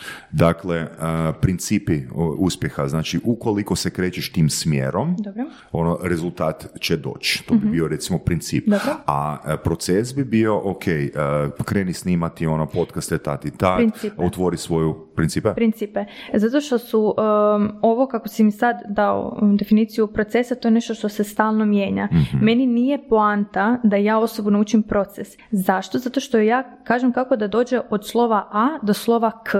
I ona to napravi i postigne uspjeh. Super, ali znaš što je problem? Ja ne želim da ona stane na K. Ja želim da ona ide dalje i da nakon Ž smišlja sama svoja slova. Je super, ali treba je dokaz dolaska do K, mm-hmm. da bi se u njenoj mapi otvorila ono, aha, ako sam mogla to, mogu doći do sljedećeg slova. E, zato mi imamo zajednicu i zato je ovo program koji se radi u grupi. On je vrlo individualiziran, ali se ipak radi u grupi, zato što ti oko sebe imaš primjere ljudi koji su došli do K, do Ž, do M, do S, do svih živih slova i onda vidiš, aha, ok, moguće je. Jel postojala klijentica na koju nisu u principi funkcionirali, a dosljedno ih je radila? Ne, nemam to iskustvo. Imam iskustvo gdje osoba je ušla u program, a nije mu se uopće posvetila, dakle nije da, ni konzumirala. Zato sam rekao kriterije, da. Znači netko je dosljedno radio od A do Ž, a nije dalo rezultate. Um, ne, ali tu moram opet proširiti definiciju rezultata. Dakle, postoje žene koje su došle u program i shvatile da su apsolutno, sad pričamo o poduzetnicama, dakle, apsolutno su shvatile da su u burnoutu, da nemaju trenutno u uopće nikakvih kapaciteta za kreiranje i onda su uzele, um, pošto je program dosta cjelovit pa onda se bavimo i osobnim i profesionalnim razvojem, onda su više uzele ove stvari vezane za odnos sa sobom i odnose sa drugima. Doslovno imaš klijentice koje su došle u poduzetniju i napisala mi spasila si mi brak. Ili jedna koja je napisala nakon nekoliko godina pokuša na, napokon smo ostvarili trudnoću. Mm-hmm. Znaš što su Dobro. puno važnije stvari od Dobro. toga da li zarađuješ tri ili pet nula. Dobro. Ali zašto? Zato što su um, em promijenile uvjerenja, em promijenile odnos sa sobom, em si dale dozvolu da neke stvari promijene u životu. Dobro, ok. E sad, ako gledamo recimo tvoj success story, um, onda ću si postaviti pitanje, znači imaš principe, imaš proces, da li bi mogla isti ili slični rezultat napraviti na nekom how to programu, a evo, lupiću bez veze, modelarstvo aviona? Ovako ja, dobro pitanje, ali ja malo imam problem s tim how to mm-hmm. a, i iz tog razloga je ovaj program mentorski. Zašto? Zato što um, ja nisam ono klasični biznis mentor pa ti ja dam napravi to, to, to i to i dobit ćeš taj rezultat. Um, što, što je, po čemu su moje klijentice specifične? One rade već to, to, to i to, ali nema rezultata. Zašto? Zato što se događaju različite blokade, tipa e, nevjerojatno je zastupljen strah od uspjeha. Znači mi se puno više bojimo u društvu uspjeha nego neuspjeha. Ako je neuspjeh, ok, ono, strah od kritike, tuđeg mišljenja, la, la, la, to je basic. Ali strah od uspjeha, pazi, ako ja uspijem, ako ja sad odjednom zarađujem jako puno, da li sam ja onda loša osoba, da li sam ja onda kriminalac, jer mislim, pogledaj malo medije, zato, zato ih ja s razlogom ne gledam. Ti u medijima, ako god ima novaca, to je prljav novac. I ti onda imaš to uvjerenje, aha, ok, ako, onda, onda treće koje još, samo da nastavim, naj, najzastupljenije je ili, ili. Dakle, ako budem zarađivala puno, raspaše mi se brak. Mm-hmm, mm-hmm. I onda ti, dok to ne otključaš mm-hmm. i dok to ne promijeniš, ja njoj mogu dati milijardu principa, milijardu procesa, sve joj mogu dati. Pa dobro, možeš dati te principe. Da, e pa, to je onda što okay. radimo i zašto sam ti ja rekla da na principima. Reći, Da. daš i te principe i daš da. proces, možeš li sličan rezultat postići sa nekom nišnom, ono, how to uh, modelirati avion? Ok, nego, brojke su sad nebitne, ajmo reći okay. trećinu toga. Da. Da? Da, mislim, znači trećinu da toga bi mogla. Pa mislim, vjerujem da bi. Naš, naš, na, čem, na temelju čega govorim, mislim da bi. Zato što do sada u prve dvije grupe poduzetnije su većinom bili online biznisi. Ali bilo je i ovih nekih proizvodnih arhitekata, ovo ono. Ali u ovoj grupi, znači, nevjerojatno smo različitih, um, različitih branši i nije, ne, ne, ne kaska niko za nikim. Dakle, imam dizajnericu koja dizajnira svoju odjeću, imam umjetnicu, imam arhitekticu, imam ženu koja radi online program i svaka dobiva ono što joj treba, ono po što je došla. Zanima me eskaliranje. Mm-hmm. Za sada, evo recimo imaš suradnike, suradnice i radiš sadržaj, ne radiš više od devet do pet, samo si rekla, ali sigurno sam da radiš opet, makar da službeno ne, jer svi radimo barem u glavi. Um, ali, uh, ok, s jedne strane imaš tu skalabilnost da radiš online platformu i onda zapravo ne ovisi o tom vremenu koliko puno ljudi će dočeti online platformu, pogledati sadržaje, um, kupiti sadržaje i tako dalje, ali obično ako se ide dalje od toga, to znači stvoriti firmu, to znači zapošljavati ljude, to znači imati odjele, imati jeli, plaće, imati jel, tu kompleksnost koja dolazi s tim. Što misliš o tome? Da li želiš ići u tom smjeru? E, odlično pitanje. Iz skaliranja sam ja zapravo nedavno e, započela jednu edukaciju kod nove biznis mentorice Rachel Rogers u Americi. Sad upravo mi su idemo u Puerto Rico na jedan summit. E, skaliranje definitivno je izazov u ovakvom poslovanju iz razloga što ljudi kupuju od mene i naravno da u radu žele mene. Ne žele moju zaposlenicu, asistenticu, terapeutkinju, žele mene. E, Dobra, dobra stvar je da i ja to volim raditi, dakle ja ne želim uh, biti tu direktorica firme koja nema taj konkretan rad jer se meni taj konkretan rad sviđa. Dakle, meni je gušt kad ja dođem na taj poziv, kad meni žena dođe sa jednim problemom i ja ju odvedem do toga što je zapravo problem da. I kad mi to otključamo. Da. U tom smislu trenutno moje, um, moji neki, ajmo reći neke preferencije, ambicije nisu ka tome da ja educiram druge ljude, moje zaposlenike, kako da oni rade ovo da. Što ja radim. Baš sam htio, to sam htio pričati, jel ovo što sada radiš je u principu ono što bi rekli self-employed, jel mm-hmm. tako? To je vrsta poduzetništva gdje još uvijek i dalje prodaješ svoje sate u principu.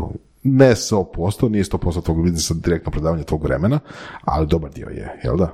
Pa ovako, e, dakle ja čak to tako ne doživljavam iz razloga što um, jedan dio mojih programa su online, što znači da, da sam ja jednom uložila vrijeme, da. Jednom nasnimila i multipliciram to. Konkretno sad ovaj program planiranja, dakle ja sam ga napravila u petom mjesecu, prvi launch je bio u šestom mjesecu, tad smo prodali dosta veliku količinu, konkretno nekih sto sedamdeset programa. Sada sam u jedanaestom mjesecu radila ponovno launch za isti taj program, što znači da mog truda i rada nije bilo ništa ekstra.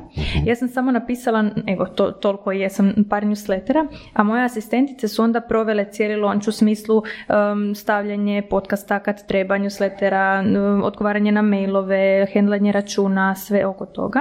I opet smo imali jednak, jednaki sukces, a moj rad se nije multiplicirao. Ono što uključuje moj rad je taj mentorski program mm-hmm. i to uključuje jedan, um, jednom tjedno dva sata mentoriranja. Mm-hmm. Dakle, to je nešto što ne mogu delegirati, što ne želim delegirati i razmišljala jesam o tome da li da uh, jednog dana krenem u to da educiram druge ljude, kako da oni rade to, ali razlog zašto to ne želim je upravo ono što sam prije pričala, moj mindset i uh, alati s kojima ja raspolažem kada radim s klijentom su zbroj ne dvije psihoterapije plus faks plus volontiranje, mm-hmm. nego cijelog mog životnog i radnog iskustva, svake knjige, svakog, svake interakcije, apsolutno svega i to je nešto da. Što je meni um, vrlo izazovno prenije drugome, ne znam u ovom da. Trenutku kako bi to napravila, ali vidjet ćemo za pet godina što život nosi. Da. Smjer u kojem idem je da upoznali smo na surovim strastima, a i u druženjima, networkingima i tako, dosta ljudi za koje mi se čini da im je na nekoj osnovi njima osobno svejedno šta rade. Odnosno da nisu vezani uz to što radi i ne obavljaju tu djelatnost koju rade. Mm-hmm. To je onaj princip nekog apstraktnog menadžera ili apstraktnog direktora koji upravlja biznisom, ali nije, ne radi taj biznis, on radi, nije u biznisu što bi rekli. Recimo u ovom slučaju to bi bio recimo, evo recimo Bernik je dobar primjer za to. Mm-hmm. On nije programer, on je nekad radio marketing, ali to više ne radi godinama. Uh, on šta još radi? Nije, nije u nekretninama, ali opet radi to. Ali zapravo ništa od toga ne radi, nego sve delegira partnerima. Da. I on zapravo, uh, ništa od toga zapravo nije njegov posao, ništa od toga i on operativno ne radi, a opet je u, u nekim jako zahtjevnim uh, industrijama i to mu uspjeva samo isključivo zato što nalazi partner koji to sve delegira. Ali njega zapravo ne zanima ništa od toga. Mislim na nekoj fundamentalnoj razini, mislim da takve ljude zanima biznis, a ne zanima ih to, ne zanima ih sadržaj, sadržaj, ne zanima da. ih nekretnina, ne zanima ih programiranje, mm. ne zanima ih ne za konzultacije, lavala. Da, super primjer. E, imam sad trenutno dvije klijentice koje su doslovno sad na zadnji poziv došle s tim pitanjem što da rade s tim podvojenim ulogama. One su e, obje terapeuti i uz to poduzetnice. I sad se taj posao toliko proširio. Jedna od njih, Ivana Štedulje, sad napravila i svoju franšizu za taj program kojeg radi i sad je to zaista izazovno, da li da radim terapiju, da li da ne, da li sam samo direktorica i vlasnica franšize ili radim i dalje ovo. I to je zaista osobni izbor, što ćeš ti u nekom trenutku napraviti. Imali ste dosta gostiju, mislim, slušala sam i primjerice Orlando Fit, ista stvar, znači on se širi, ali ne radi više što je nekad radio, ne vodi treninge, on um, konkretno. Tako da... Dobro, mislim da Orlando nije dobar primjer iz razloga jer velim, opet kad ti imaš drugu teretanu, okay. kad već imaš ono drugu jedinicu, niko od tebe u toj, na toj drugoj lokaciji ne očekuje da ti osoba da to radiš. Već je pitanje da li osoba želi dalje da. raditi. Recimo ti želiš da. dalje raditi da. to što radiš. Da, ja to Saša volim. Isto želiš raditi to što radi. Da. I ja isto želim, ali nekako čini mi se trebamo promijeniti taj smjer. Vidi, ja, um, moja prva ljubav je zapravo rad s ljudima. Znači, da. psihoterapija je meni moj poziv, da. a uh, poduzetništvo je meni samo pozornica na kojoj pokazujem šta je sve moguće jednom kad ti otkriješ svoju strast i otključaš svoje potencijale. I to je to. Ja volim marketing zato što je za mene marketing psihologija. Dakle, mene nikad nije zanimao biznis kao takav. Za mene je biznis samo alat kojim dolazim do ljudi, kojima ljudima šaljem... To svoj... je taj switch. Znači, za neke, za neke je biznis samo alat, a za neke je biznis it. Da, ono što i zanima. I ja sam vrlo, uh, mislim, ja sa Bojanom znam uh, pričati o, o biznisu, ono, doslovno rođendansko okruženje, mi pričamo o tome. Dakle, ja jako volim biznis, ali znam svoje prioritete, znam što mi je prvo, što mi je drugo. I iz tog razloga ja ne idem u tu vrstu skaliranja, iako primjerice ta moja mentorica Rachel traži, mislim, traži od nas, preporuča da mi ne zovemo firmu svojim imenom, dakle, mm. ja se ne bi trebala brendirati kao Sara Peranić, nego kao kao iks ipsilon, zato da ljudi ne bi očekivali mene kada kupe moj program, ali to nije nešto što ja želim. Da li ja želim ekstra novac? Da, zašto ne, da pače, ali šta onda radim? Ne moram ostati u tom okviru. Onda idem u nekretnine, onda idem u različite druge investicije iz kojih ću dobivati ekstra novac ako ga već želim, ali nisam spremna mijenjati ovo što volim samo radi novca. Ne bih rekao da je novac tu uh, glavna stvar. Sigurno je jako, jako, jako važna, ali čini mi se da ima ljudi koji baš taj koncept uh, biznisa, znači doslovno vođenja firme, uh, usmjeravanje drugih ljudi da rade stvari koje oni to žele, uh, uh, gradnji partnerstva, gradnji kontakata, širenja, poslovanja i tako dalje, da mi je taj dio ultra, ultra zabavan. Da, da, da, slažem se i mislim da je to taj neki adrenalin koji te, da, koji da, te vodi da, u smislu da, da. ljudi koji vole pokretati, ljudi koji vole, ne znam, upravljati, ljudi koji... Apsolutno, ali ja nisam taj ljud. Mm. Daj nam reci, Saro, što to znači uh, lansiranje? Uh, jer mi, mi smo mislili da razumijemo lansiranje kad smo izbacili Akademiju surovih strasti, mm-hmm. a ovoga, mislim, to je ono sadržaj koji je kvalitetan. To je sadržaj koji je kvalitetan, ali je. onak neuspješan. Okay. Jel možeš reći što smo mi krivo napravili?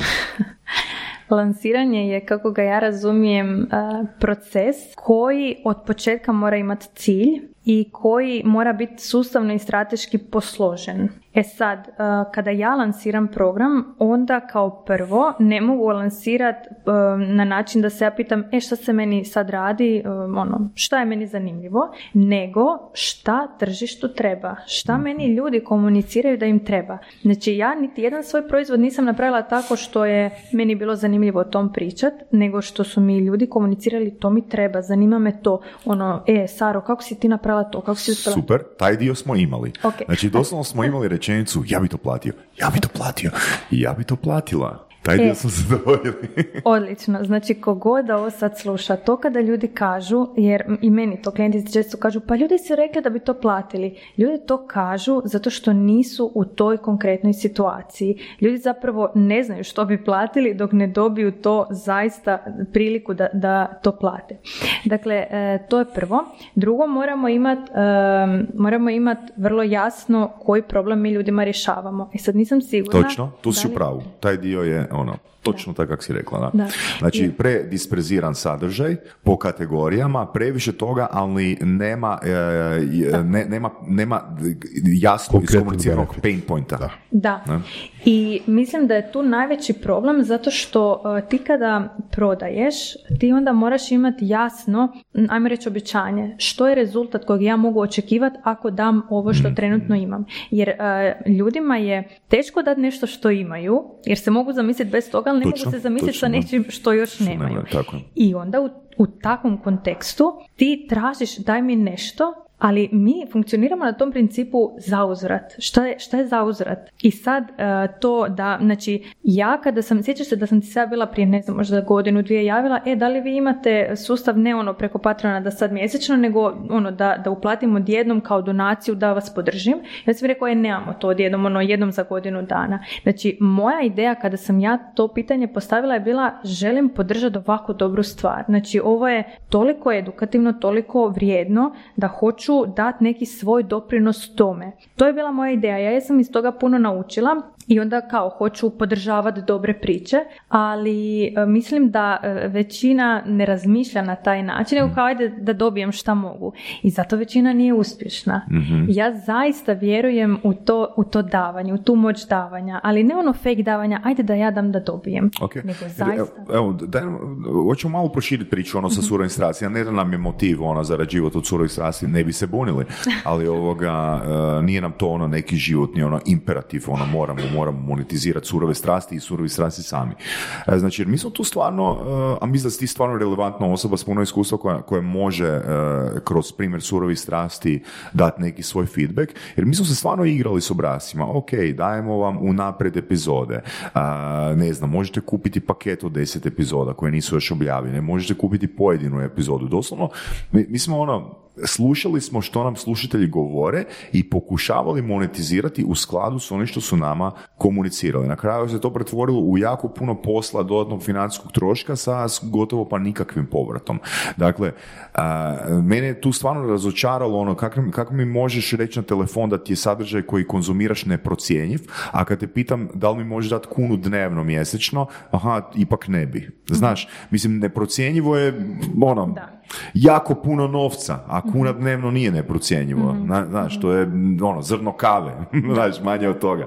Da, tako da, znaš, mislim, što smo mi napravili pogrešno, možda od samog starta, da nismo uh, mogli taj sadržaj monetizirati. Ok, um, sad ću ti ja opet odgovarati iz nekog svog iskustva no. i okvira, ali meni se ovo čini kao jako dobar način za, um, za početak, za, dakle, da ljudi saznaju za vas, a onda ono što se može iz toga prodavati je um, edukacije koje ćete vi napraviti na način da vi ovdje imate ljude iz marketinga, iz tehnologije, iz ovoga, iz onoga i onda da se takve priče segmentiraju mm. i da se onda prodaje, ajmo reći kao zaokružena priča, odnosno neki paket. Jer ja ovako, ako želim postati ekspert u jednom području, dođem kod vas i onda moram poslušati, ne znam, četiristo tako, epizoda da. da bi ja nešto saznala. Meni je to jako puno vremena, ja nemam vremena. Okay, okay. Znači, ako želim postati ekspert u godinu dana. Znači, nema konkretnog ishoda, nema, pro, nema promisa, Da. nema promisa koji je opipljiv. E sad, da. ajmo ovako. Znači, s obzirom da je Voras već uh, jako dugo i u akademskim krugovima i jako je obrazovan i načitan i uh, ima nekoliko tih startuperskih uh, pokušaja i stvarno iskustva i, i pozitivna i negativna.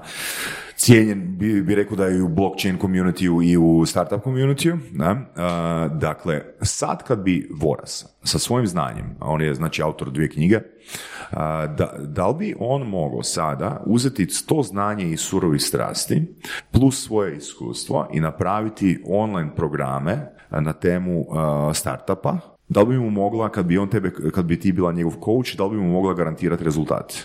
Ja nikome ne garantiram rezultat, mm-hmm. i ja mislim da budući, ako pričamo samo, na primjer, o surovim strastima...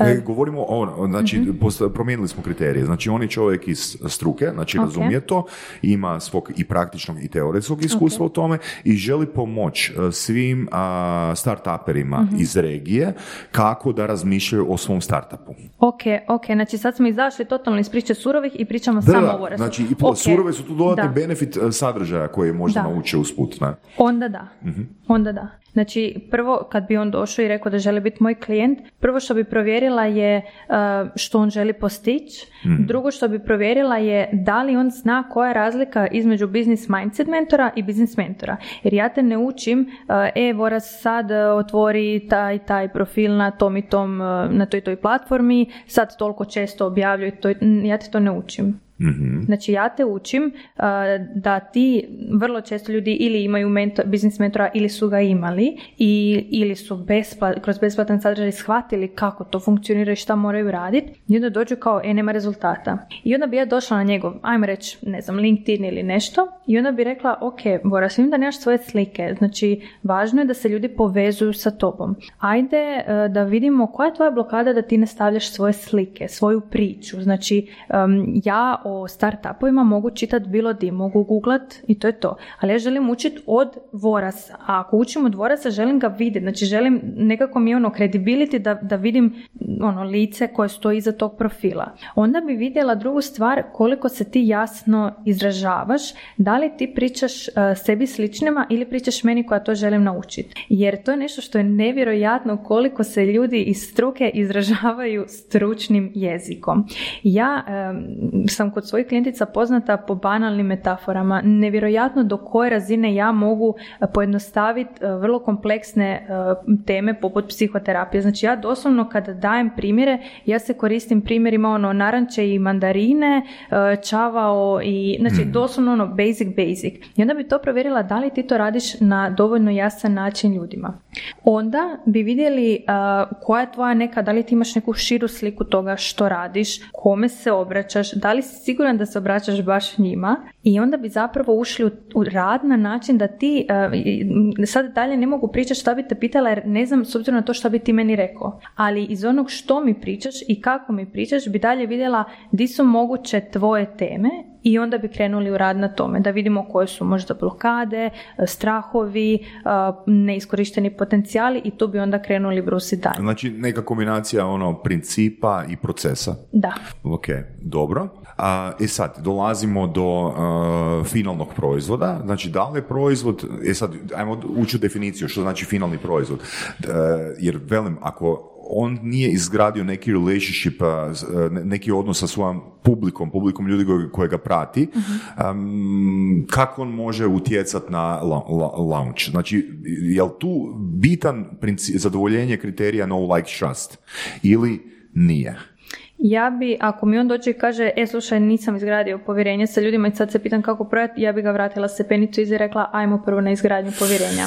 Dobro, ok, jer velim, znaš koja recimo informacija mi uh, udara po glavi, znači ona, ona ispitivanja javnog mnijenja koje su, uh, koliko, koliko bodova, koji, u kojem postotku je određeni političar određeni mjesec bio popularan i to je nevjerojatno da su ta odstupanja jedan do dva postotka iz mjeseca u mjesec. Kako ti možeš provjeriti ono svoj influence uh, i, uh, i svoju reputaciju, ono, znači, okay. ok, jer mogli bismo reći ono, kogod se bavi startupovima, o, pardon, kogod se bavi blockchainom, bi trebao znati za Vorasa, mm-hmm. bi trebao znati, ko ide u teoriju, znaš, ko, ko, ko je više pa, vremena investira. To se dobiti pitanje okruženja i znaš ono koliko to, znaš tipa, znaš ono tipa da li, da li je neko um, aktivan u lokalnom community, mm-hmm. da li neko ide vani pa ide priča na konferencijama, da li da. neko ide tako dalje, znaš ono ipak postoji tu puno različitih načina na koji se jer ima, možete definirati. Jer ima puno proizvoda, odnosno ima puno tema surovih strasti, u ko, koje Voras razumije još i prije nego i surove strasti. Surove strasti su samo dokaz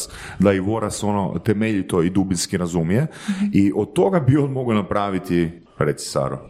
Htjela sam reći da ovo što si dao primjer sa političarima, mm-hmm. nećemo ulaziti u tu temu, ali šta je prepoznatljivo kod njih, a da možemo iskoristiti kao primjer kako se ne ponašati. Dakle, oni prije izbora su svuda, a onda kad prođu izbori ih nema nigdje. To je pogrešno lansiranje. Da. Dakle, ključno kod lansiranja je shvatiti da je to neprekidan proces. Moj launch ne kreće dva tjedna ili četiri tjedna prije nego što kreće moj program. Moj launch je nešto što je kontinuirano, a samo veći gas dam onda kada se približavaju prijave. I zato, zato imamo ili nemamo uspjeha. I okay. zato političari nemaju. Dobro. E sad, ako bi Voras odabrao neku temu poput blockchaina ili startupova, da li ili ne? Znači ti reci, da li su surove strasti onda dio tog launcha? Da.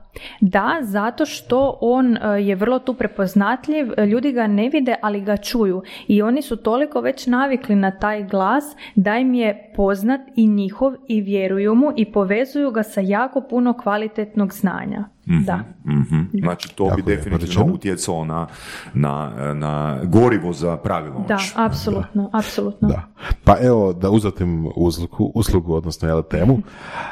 Evo na primjeru Saše. Saša je izrazito poznat u komunikacijskim krugovima jeli, i sa televizijskim nastupima i sa podcastima i sa eventima i, ali recimo jedna stvar koja osim lektira još nije pokušao, na primjer, su digitalni sadržaji. Hvala ti, Vorase, učinio sam mi sad veliku uslugu, jer je to nešto što uh, ja za Sašu već jako dugo ovoga smatram i vjerujem. Samo nikako nismo došli ovako jedan na jedan da mu ja to mogu reći. Šalim se. Dakle, ti znaš prije koliko reći. vremena je Borna krenuo kod tebe na N L P i moja prva ideja je bila zašto on ovo ne radi i online. Um, zbog uvjerenja. Zbog, razumijem, zbog blok, blok, blokirajućih uvjerenja. Pa, apsolutno. Da. Uh, ovoga, ja kada sam tek kretala nisam imala ideju da će odmah raditi online. Uh, ono zašto sam ja krenula u tom smjeru, dakle moja ti ideja bila ok, ja ću putovati po Hrvatskoj i radit ću u radionici i tako dalje. I jedna od prvih poruka koje sam dobila kad sam najavila, tad smo u Zadru bili pa sam tamo nešto organizirala, javila mi se jedna cura iz Srbije napisala ja bi jako htjela s ovom raditi, ali ja nemam novca da dođem do Zadra. Da li postoji način da se radionica snimi i da, ju, da nam ju prodaš? Dakle, ne da nam ju daš, da nam ju prodaš. By the way, ovo je bilo uh, u Zadru besplatno.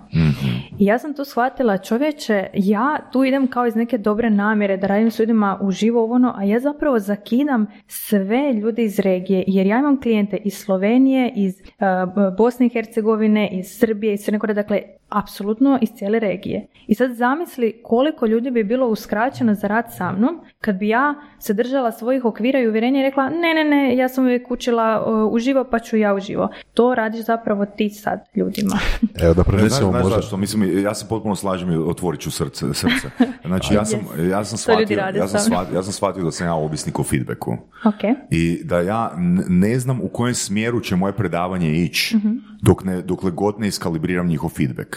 Ja moram tu blokadu riješiti. Mm-hmm. Znači, ja tražim ono, respons. Bez responsa ja ne znam u kojem smjeru, uh, u kojem smjeru se kreće. Da, ali imaš puno toga za reći koje, koje, koje je objektivno korisno, bez obzira da li resurs uopće dobiješ ili ne dobiješ.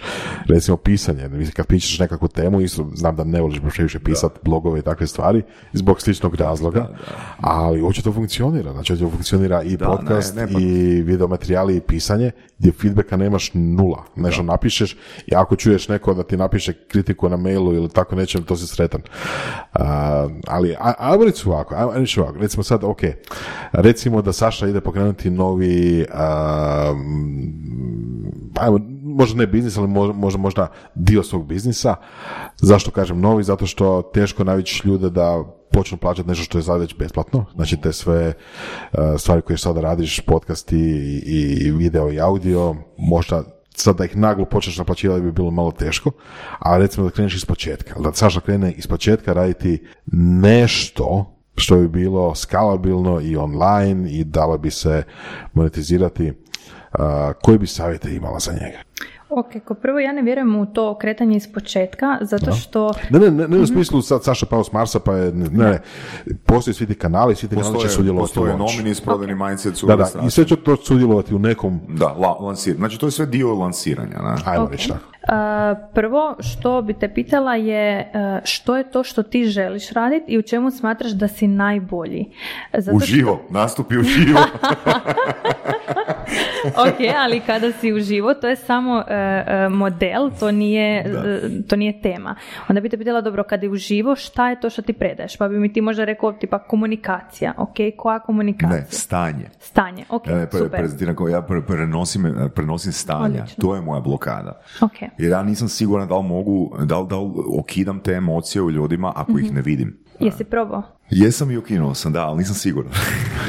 E, znaš kako ja kažem? Da. Ja kažem da sigurnost, odnosno samopouzdanje dolaze kroz akciju. Znači, ne, nema šanse da ti budeš siguran da kreneš. Prvo moraš krenuti, onda ćeš biti siguran. To je, to je jedan kroz jedan. Dakle, ja nisam bila sigurna da ću moći, ne znam, raditi posao kakav radim, dok ga nisam krenula raditi, onda shvatila, čujući, ja to radim. Ja sam ti nakon godinu dana što sam i tekakav i novčan i svakakav drugi uspjeh imala, znala na intervju krenut, e, ja sam studentica i onda kao, čovječe, ja odavno nisam studentica. Znači i dalje nisam imala okvir sebe kao poduzetnice. Mm. Tako da da se vratimo na tebe, dosta o meni. Prvo, dakle, to bi vidjeli šta je to što ti želiš raditi. Vrlo vjerojatno bi to bilo nešto povezano sa en el pe-em, zato što tu već imaš i veliku bazu i profiliran si u tome i prepoznat si od tržišta kao stručnjak u tom području i šteta bi bilo to ne iskoristiti. Ali opet je važno da vidimo da li je to nešto što ti danas želiš. Jer ljudi nekad kažu, pa da, ali studirala sam to, toliko se godina time bavim, kao nema smisla da radim nešto drugo. Da. Ima smisla ako to više ne, ne, ako to više ne radiš sa tom strasti. Ja bi sve ovo bacila da ja više ne osjećam strast i krenula bi iz početka nešto. Da. Da li da, si ti, da, Saša, da. Strastven prema ovome što radiš, prema stanju? E, e, apsolutno da, apsolutno okay. da, e, ali velim, jako mi je bitan taj respons e, publike. Dobro. Ono, znači, to, to, me gradi, to me gradi, znači, to, to mi daje, to, okay. to mi je gorivo. Znači, ajde mi reci kako... Moram, ga... si, moram si to, ako idem u tom smjeru, ja si moram to sam sa sobom, to moram prožvakati i promijeniti. Ne? Ok, ajde mi reci kako joj, znaš... Mogu ti samo mm-hmm. jednu yes. stvar reći. Dakle, shvatio sam jedan uh, okvir unutar kojeg bi mogao uh, se reframat, a to je da snimam, da snimam edukacije. Samo mi je bitno da imam dvoje, troje ljudi u live audience. Jer onda sam zadovoljio taj kriterij, znam kojim putem se krećem. Znači, ja znam koji je moj ukupni ishod koji ja želim postići, mm-hmm. ali koraci do tog ishoda a, mi ovise o pitanjima koje će oni meni postaviti. Razumijem te potpuno, zato što ja kad sam radila ono što si na početku spomenuo, onaj prvi Dozvola mm. za nesavršenost projekt, uh, ja sam volonti, uh, educirala volontere iz cijele Hrvatske. Dakle, oni bi došli u Zagreb na uh, dvodnevnu edukaciju i onda bi, ja, uh, onda bi oni išli po gdje god da već oni žive i tamo bi uh, održavali te radionice. I ja sam to radila na način da ja, ja nisam imala spremno šta ću ja njima pričati. Da sam imala par ono... natuknica šta ću reći, ali zapravo dva dana, znači to je bilo ukupno petnaestak sati, sam ja pričala samo na temelju dinamike rada, dakle njihova pitanja, pa mene neki komentar podsjeti na neki primjer istraživanja, pa podijelim to, pa bla bla bla. Da. I onda sam bila uvjerena da ja moram nastaviti tako, jer evo vidiš, znači i zapravo mi, mi jako gradi, hvala ti, to mi je velik kompliment, volim metafore.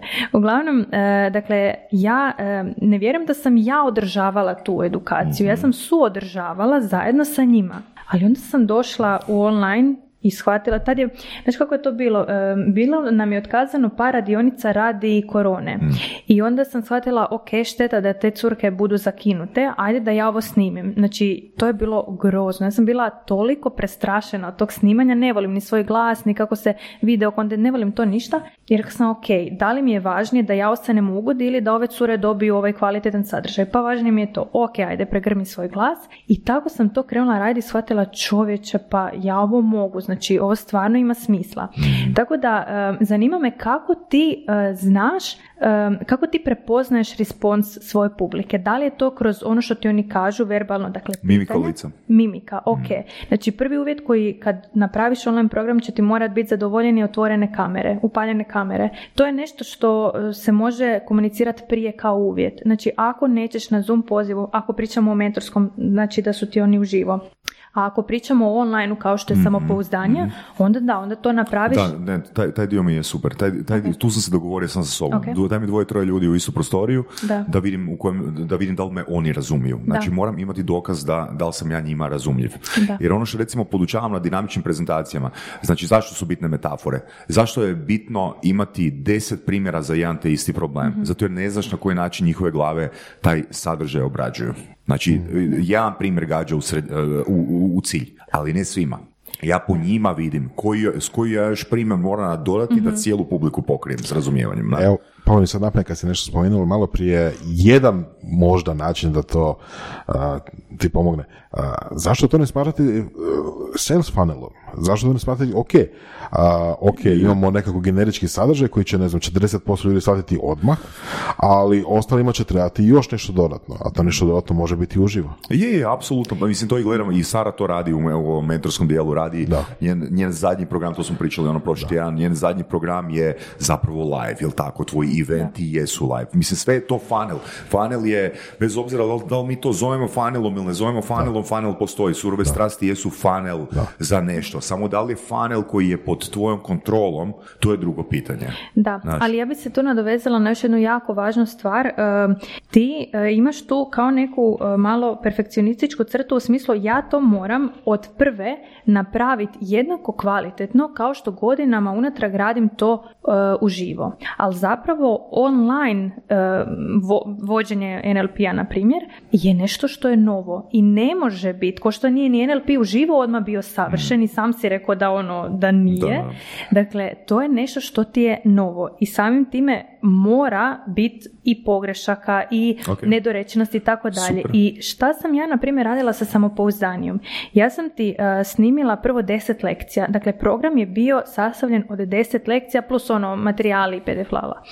I um, čekala sam da dobijem feedback. Dakle, dobivala sam pitanja, tad je prvo bilo putem maila. Do sto klijentica sam radila putem maila, onda sam prebacila na Zoom grupno. Uh, dakle, ja bi kroz njihova pitanja shvatila što nisam dovoljno dobro objasnila mm. ili što sam propustila reći. I ja bi to obilježila mm. i na temelju tih pitanja bi kreirala nove lekcije. Onda smo prešli, pošto je to već izgledalo tako da ja imam sto mailova dnevno, znači to nije bilo realno, da. onda sam ja prebacila to na Zoom. Jednom tjedno imamo grupni Zoom kju end ej gdje ćeš Super. mi postavljati pitanja. Onda sam opet na temelju toga shvatila, aha, ovo nisam rekla, ovo mogu drugačije. Šta sam tad napravila? Dvije stvari. Prvo, te snimke sam stavila u program, jer ono, ako je pitala Q, Q and A snimka, tako je. Super. A drugo što sam napravila je da sam sa vremenom opet vidjela šta je to što se opet ponavlja, šta i dalje ljudima fali i onda bi to unapređi, na temelju toga unapređivala da. lekcije. Tako da taj program danas ima uh, preko dvadeset pet samo mojih uh, lekcija plus nekoliko dodatnih mini programa koje sam putem prodavala. To je onako red veličine od trideset do sto eura je bio program, pa je sad to bonus ovdje. Znači, osobne granice, odnosi, ne znam, tako nekakve da. stvari i tako unaprijeđuš i samim time dižeš cijenu. Vidi, taj program je bio šezdeset tri, sad je četiristo devedeset sedam tako, i opet je da. over deliver. Super. E sad, još moramo raščlaniti nešto, a to je razlika, opet se vraćamo na onaj dio apstraktna riječ, znači samo pouzdanje ili poduzetništvo ili recimo ono muškarci koji mm-hmm. ono, ne grizu na takve. Ja to ne bih nazvao en el pe-em, jer mm-hmm, mislim da je en el pe užasno glup, užasno da. glup naziv za, za, za neku metodologiju, nego bi radije rascijepko uh, ono što smo rekli. Znači, en el pe je na neki način koji surove strasti. Mm-hmm. Znači, jako puno sadržaja uh, koji nužno ne treba svakome. Znači, mali je broj ljudi koji će reći, e, meni je svaka tema, svaki modul mi je de za deset plus. Nego će ljudi reći, e, ovo mi je super, ovo mi je super, ovo mi je tako, ovo mi je tako, ovo mi je primjenjivo, u ovome ne vidim nikakvu svrhu. Mm-hmm. To je en el pe. I zato mislim da je ono da se ne dogodi da se ne dogodi iskustvo kao sa surove strasti akademijom, na drugačiji način treba pristupiti tom sadržaju. Da, zato što en el pe kao en el pe nije rezultat. en el pe mm. je alat mm. kojim postižem određeni rezultat. A ja u ovom trenutku, ako sam tvoj potencijalni klijent, ne znam koji je to rezultat. Tako je, tako je, to, tako. Sam, to sam pogotovo, ajde da, da uzmem tu komuni, ovu paralelu sa komunikacijom. Borna kada je komunicirao samo pregovaranje, mm-hmm. je imao drastično manji rezultat nego sad kad stavlja to pregovaranje u konkretne situacije. Absolutno, da li je to povišica, da, da li je to povećanje tako je, prodaje. Tako je. To smo jer, rekli, jer tu su da. publika dominantni muškarci. Da, da. Znači, pregovaranje je apstraktna riječ. Da, da. Znači moramo dodati kontekst. Znači nije kiropraktičar, da. Nego je bol u ramenu. Da, i tu mi je važno opet reći da ja i sa ženama kojima dominantno prodajem, opet kroz newsletter kopim, uh, komuniciram rezultat. Jer sa riječi samopouzdanje će, um, ajmo reći da će na to odgovarati žene koje su vrlo svjesne što je samopouzdanje i čemu im služi. Ali s druge strane postoje žene koje ne shvaćaju da njima nedostaje samopouzdanja, nego misle šef mi je kreten, uh, mm-hmm. muž mi da, ne da, daje da, ljubav, da, da, da, da, da. Uh, svekrva gazi Totalno. moje osobne granice uh, i bla bla bla. Naš. Da. I onda ja njima moram objasniti mm-hmm. kakve veze imaju njihovo samopouzdanje sa njihovom svekrvom, mužem, ne znam, kolegama na poslu i tako dalje. Dakle, ja njima to apstraktno moram staviti u konkretnu situaciju. I što bolje to napravim, to bolje prodajem. Super. Evo, za kraj još bi jednu stvar reka, da kažeš, mm-hmm. a vezano za nekakav, recimo, social proof toga što radiš, jeli? Spomenuli smo dosta veliki uspjeh tvoj u prvoj godini. Mm-hmm. Pa jel možeš slušateljima reći koji je to bio uspjeh mm-hmm. i čisto zbog toga da ilustriraš zašto ljudi dolaze kod tebe? Ok. Uh, prvo, ja sam u prvih godinu dana imala uh, preko petsto klijenata. Um, što se tiče financijskog, tu je bilo ok, preko milijun kuna i većina toga je bila dobit. Zato što ja imam jako mala davanja. Dakle, moje najveće davanje u početku je bilo moje vrijeme. Mm-hmm. Sad, naravno, kako više zarađujem, tako sve manje vremena ulažem, a sve više uh, delegiram, radim procese. Nismo se sad niti stigli dotaknuti toliko tih procesa, ali to je dakle, sad jednostavno radim manje, ali pametnije. Sad jednu epizodu iskoristim na deset različitih mjesta i na deset različitih načina. Prije sam sve to radila iznova, novi kontent, novi kontent. Tako da, ta, nekako imam osjećaj da je u društvu onako jako zanimljivo kad ti kažeš milijun. To ljudima zvuči tako puno i tako ono potvrđujuće.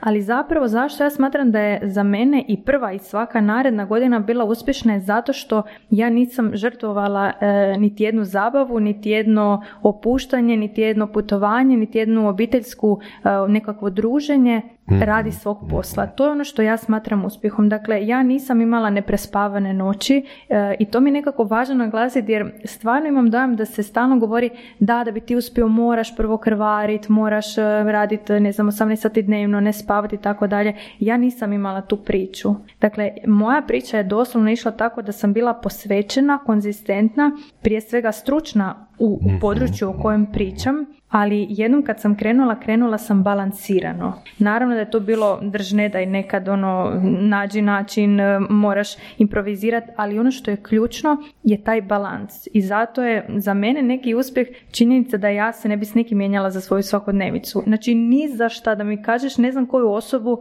ne dam svoj život za njen. Evo, to je meni uspjeh. Jako lijepo rečeno. Svaka čast, Sara. Svaka čast. Hvala. Bravo. Pričat ćemo još.